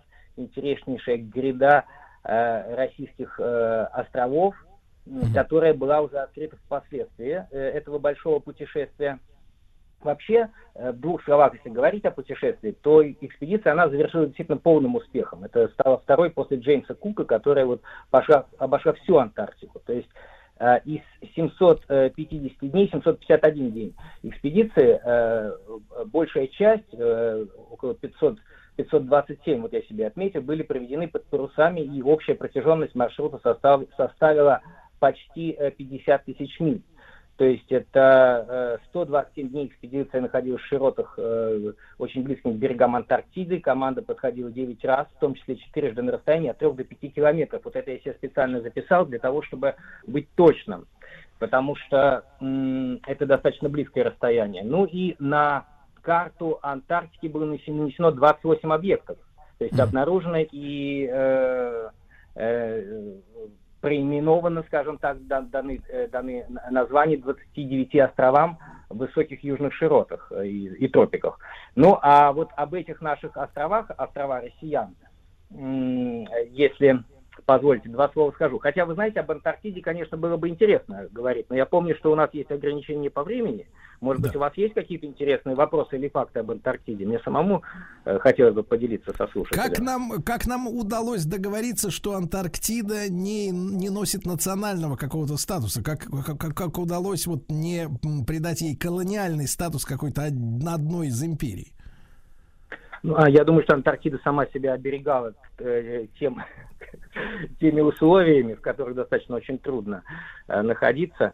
Э, Кстати, вы знаете, вот интересный факт, что вот в 1978 году там родился первый человек, и он аргентинец, но девушку, которая рожала, роженицу, значит, и мать этого великолепного молодого человека, малыша, она была специально э, привезена на станцию для того, чтобы родить, ну и, соответственно, войти в книгу рекордов Гиннесса. Ну и представляете, если бы э, каждого привозили туда для того, чтобы э, вот так вот э, пополнять население этого великолепной части э, э, э, э, Антарктиды, то было бы достаточно сложно ее колонизировать, кто бы там, соответственно, ресурсы бы вот так вот добывал. Да. Николай Это Николаевич, тогда вопрос, тогда вопрос такой, значит, горячий, да, холодная Антарктида и горячий вопрос.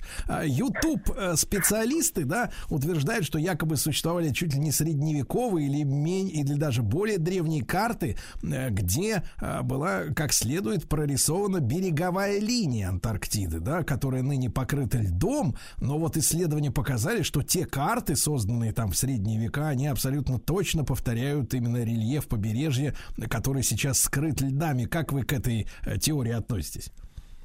А, Вы знаете, вот этих подробностей я не могу вам осветить, и это э, интересно, что такое освещается, но я точно знаю, что если льды растают, то на 60 метров наш океан поднимется, и навряд ли мы сможем э, чувствовать везде, везде комфортно на пляжах нашей великолепной планеты, если вдруг льды начнут таять. Поэтому не знаю, как они смогли под такими льдами узнать э, точные очертания, Э, Но э, этот вопрос требует изучения. Вы же знаете, я же специалист э, по Южно-Тихоокеанскому региону, и Антарктида э, входит в наш великолепный проект благодаря нашему проекту «Русские географические названия. История открытий». Вот мы сейчас, кстати, его вы Да. помните, образовательно-просветительский проект запустили. И вот в этой части, конечно же, я могу вам дать ответ. А вот по поводу береговой линии это требует изучения. И я Ну, думаю, я мы этим вопросом займемся. Ну, вы человек науки, а не, не YouTube-специалист, это логично.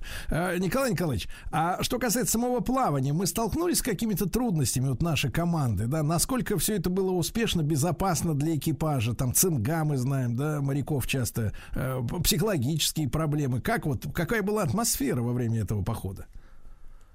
Э, Вы знаете, э, э, Беллинсгаузен достаточно опытный был, конечно же, руководитель экспедиции, и корабли были подготовлены. Дело в том, что он же плавал вместе с Крузенштерном, и, конечно же, опыт у него был огромнейший. И, кстати говоря, и по совету Крузенштерна он был выбран действительно руководителем этой экспедиции. Поэтому под его руководством прошло все великолепно. Я вам должен сказать, даже вот о некоторых моментах, э, когда они возвращались, потому что вот э, после э, того, как открытие Антарктиды состоялось, это, кстати говоря, мы дату тоже, я не знаю, сказали или нет, но это было 16 января 1820 года или 29 января по новому стилю. И, э, м, соответственно, после этого экспедиция продолжила исследование антарктических вод, приблизилась к берегам Антарктиды, к району, ныне известному как земля Эндер- Эндерби, и э, к тому моменту корабли уже сильно, конечно, были потрепаны штормами, потому что, ну, э, нуждались в срочном ремонте. И дальнейшее плавание во, во льдах было слишком опасным. То есть направились в начале марта Беллинсгаузен и Лазарев к э, берегам Австралии. И перед этим э, русским морякам удалось застать удивительное антарктическое явление. Вы знаете, впервые они тогда видели южное полярное сияние, которое вот фактически заливало все небо по описанию, благодаря чему ночью было светло, как днем. Ну, э, судовой живописец э, Михайлов сделал великолепную зарисовку об этом и об этом величественном явлении, именно величественном, как они его описали. И уже... Николай Николаевич, э, а, может, дилетантский вопрос. А э, северное сияние на Южном полюсе отличается от того, которое мы знаем по Мурманску есть э, на севере? Вы знаете, я, я вот лично не могу отличить даже э, закат от рассвета. А вы можете? Закат от рассвета? Надо будет Да. потренироваться на кошках. Я пытался, кстати говоря, не могу знать, но вот это вы- мне очень интересно э, то, что мы с вами делаем э, благодаря нашему общению новые новые определенные открытия, и это тоже вопрос, который я беру себе на заметку для того, чтобы изучить, если вы позволите. Я очень думаю, что замечательно. Я, я счастлив, что я могу принести хоть небольшую пользу нашей науке. Вот. вы приносите, Ника- вы Да, делаете Николай Николаевич, мы будем ждать тогда с нетерпением наших новых встреч. Друзья мои, острова россиян, они до сих пор это название же сохранили, правда? Э, Николай Николаевич э, Миклух-Маклай, э, основатель и директор фонда Миклух-Маклая в нашем проекте «Имя географическое».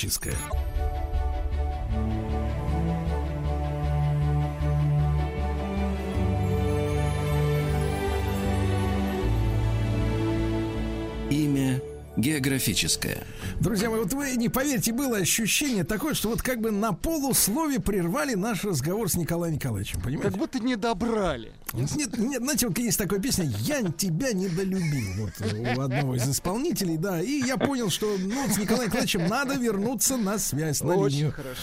Николай Николаевич Миклуха Маклай, руководитель Центра изучения Южно-Тихоокеанского региона, научный сотрудник Центра Юго-Восточной Азии, Австралии и Океании, Институт Востоковедения Российской Академии Наук, а также, естественно, основатель и директор фонда имени Ни- Миклух Маклаев. Э, Николай Николаевич, вам э, за, э, так сказать, сотрудничество особенно большое спасибо по-человечески, да, спасибо большое. Вот, Николай Николаевич, ну вот, да, да, вот вопрос, который перед нами все-таки стоит, открывали, открывали, например, острова, ну, до континентов не дошло, острова какие-то, да, проливы, можно сказать, еще что-то, давали имена, но не все э, эти русские географические названия на картах э, сохранились. В- из-за чего? Вот из-за систематических, так сказать, время от времени происходящих обострений в международной политике наш, нас как бы лишали, э, подобно сегодняшнему периоду, э, права сохранить за собой, да, застолбить за собой название. Вот как вы анализируете, почему вот пропажа произошла? Вы знаете, вы очень интереснейшую тему подняли, потому что, в принципе, именно из-за этого вопроса когда-то э, я занялся э, тем, чтобы узнать, почему же пропал э, с карт берег Маклая, который я видел. Ну, а потом э, была экспедиция в Папуа Новую Гвинею, а после этого я увидел достаточно много э, и вспомнил, точнее, о многих русских топонимах, которые были даны в ходе путешествия Миклуха Маклая, которые не сохранились. А дальше уже началась серьезная работа по изучению именно э, топонимов в регионе Океания. Почему Океания? Потому что ну, там самое большое количество было э, открытий в связи с тем, что регион огромнейший для мореплавателей, и, как мы сейчас говорили с вами, Джеймс Кук и другие наши, и, и не наши, да, исследователи э, мировых просторов, они открывали достаточно много. Дж- э, непосредственно наш именно Крузенштерн э, подготовил и сделал великолепнейшую карту Южных морей, которая позволила уточнить название, нанести название, после чего э, многие э, пользовались именно картами э, Крузенштерна. Но это работа не одного года. После первой его экспедиции кругосветной он не выходил в моря, несмотря на то, что в последующем стал адмиралом, и занимался именно исследованием, изучением э, той уже от- а, собранной информации и новой собранной информации, которая была в ходе его, в ходе последующих отечественных экспедиций. Не только отечественных, потому что он собирал информацию отовсюду. И вот дело в том, что именно русские топонимы, они э, были, были нанесены на те э, именно на те объекты и там, где это было э, уместно. Например, некоторые э, топонимы, несмотря на то, что они были не русскими, они оставались англоязычными или французскими по той причине, что э, они бы имели уже устоявшиеся названия, но именно Крузенштерн, благодаря своему атусу Южных морей, уточнял именно эти координаты, равно как и Беллинсгаузен, как мы говорили во время антарктической экспедиции, сделал уточнение.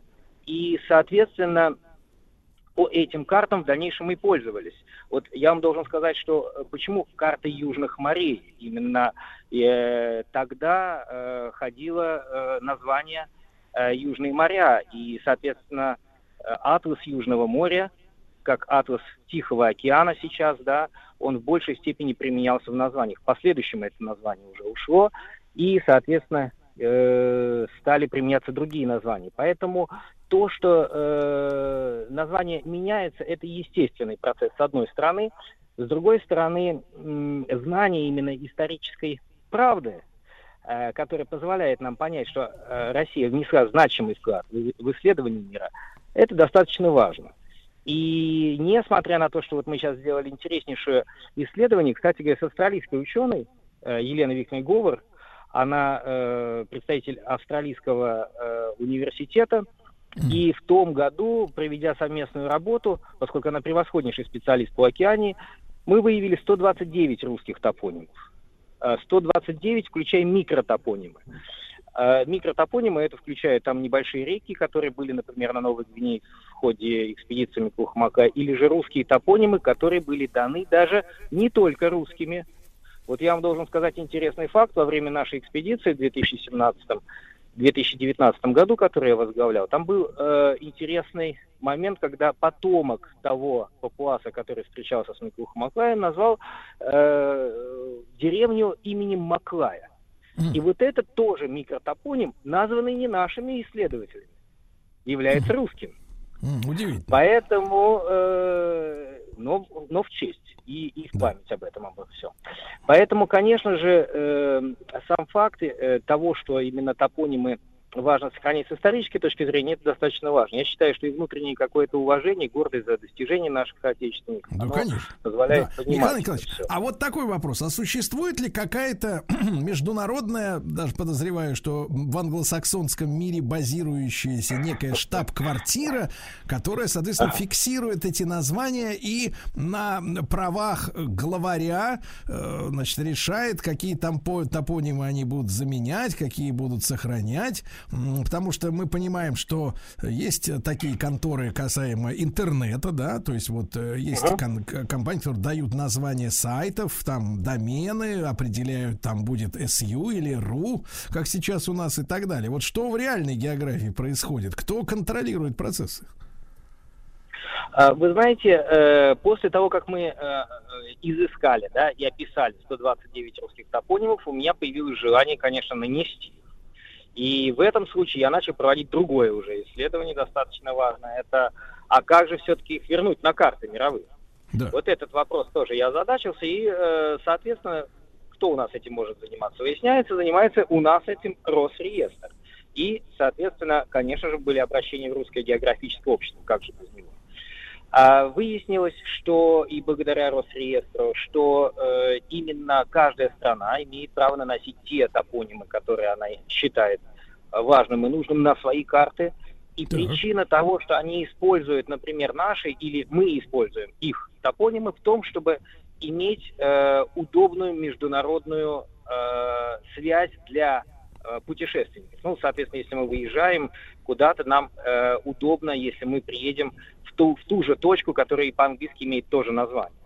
Ну да. А, поэтому в большинстве случаев, конечно же, это связано с этим. Хотя каждая страна имеет право переименовать. И вот если мы хотим, чтобы наши топонимы были в этих, на картах мира, то надо к каждой стране обращаться для того, чтобы она а, переименовывала. И вот Мгм. здесь возникает интересный момент, а, что есть один момент юридический, а есть другой момент э, того, как действительно люди к этому относятся. Я вам должен сказать на примере берега Макла, если позволите, потому что Да. он сейчас имеет название Райкос.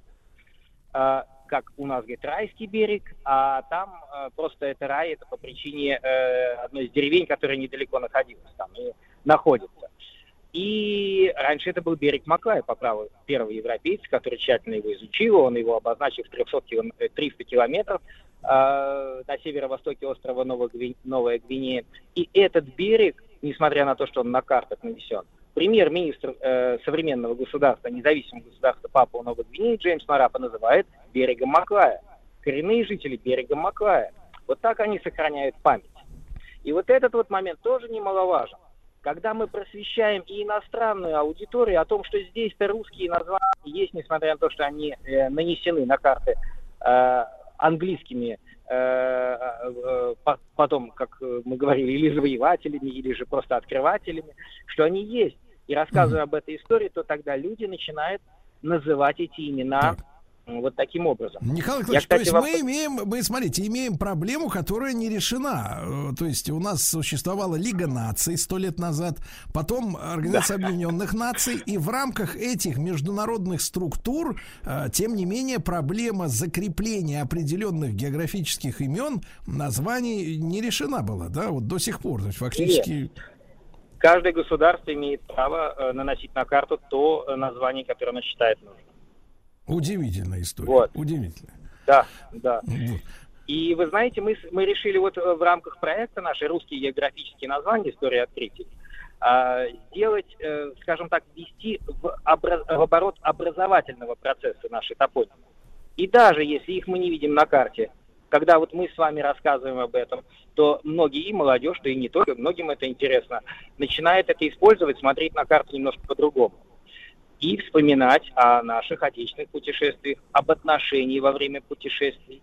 Потому что, конечно, как мы с вами говорили, вы прекрасно помните, что Крузенштерн во время своего первого путешествия а, торговал а, с э, Нанука Хиву, и это показатель уважения к коренному населению. Миклуха Маклай ни в коем случае не брал оружие, а для того, чтобы войти с ними в контакт, и другие наши исследователи, путешественники следовали этому же.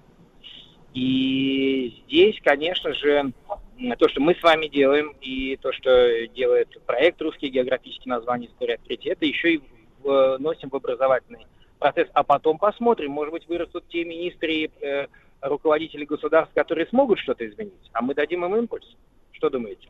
Я думаю, что сейчас, когда вот мы все чаще от экспертов э, слышим разговоры о том, что мир меняется, да, и меняются, ну, скажем так, отношения между странами, выстраивается некая э, новая система мира. Некоторые говорят, что панрегионов или еще как-то, возможно, будет переформатированы международные структуры, и, может быть, не в первую очередь, но на заметку этим специалистам, которые будут решать эти вопросы, надо, э, мне кажется, поставить обязательно и вот эту нелепую, мне кажется, ситуацию, когда у нас географические названия э, не признаны в общемировом масштабе. Для меня, честно говоря, это было очень большим удивлением, Николай Николаевич. Но вот вы, может быть, и для многих наших слушателей, но это, эту проблему надо решить в глобальном масштабе будет нашим, может быть, не потомкам, но, по крайней мере, след, наш, нашему там следующему поколению. Как вы считаете? Абсолютно я согласен с вами. И вот э, наша работа, она сейчас будет э, состоять еще в том, чтобы создать атлас русских названий. И Крузенштерн э, потрясающим образом не просто нанес название, а именно описал каждый регион, что позволяет именно с этим регионом сотрудничать. Мы хотим сделать современный атлас русских топонимов, э, в котором будет не только название, а именно и подробное описание. Вот мы сейчас на сайте нашем фонда имени Микуха там есть раздел, где русские топонимы, там можно зайти на Яндекс-карту да. и посмотреть сразу же, где находится топоним и описание того, когда он и кем был открыт. А оттуда перейти сразу же на раздел лекций, коротких, но интересных в плане достоверности информации, и узнать о путешествиях. И это мы сделали также и на английском языке. Потому что выяснилось, что достаточно большой э, круг людей интересуется русскими топонимами, русской историей, знает об этом.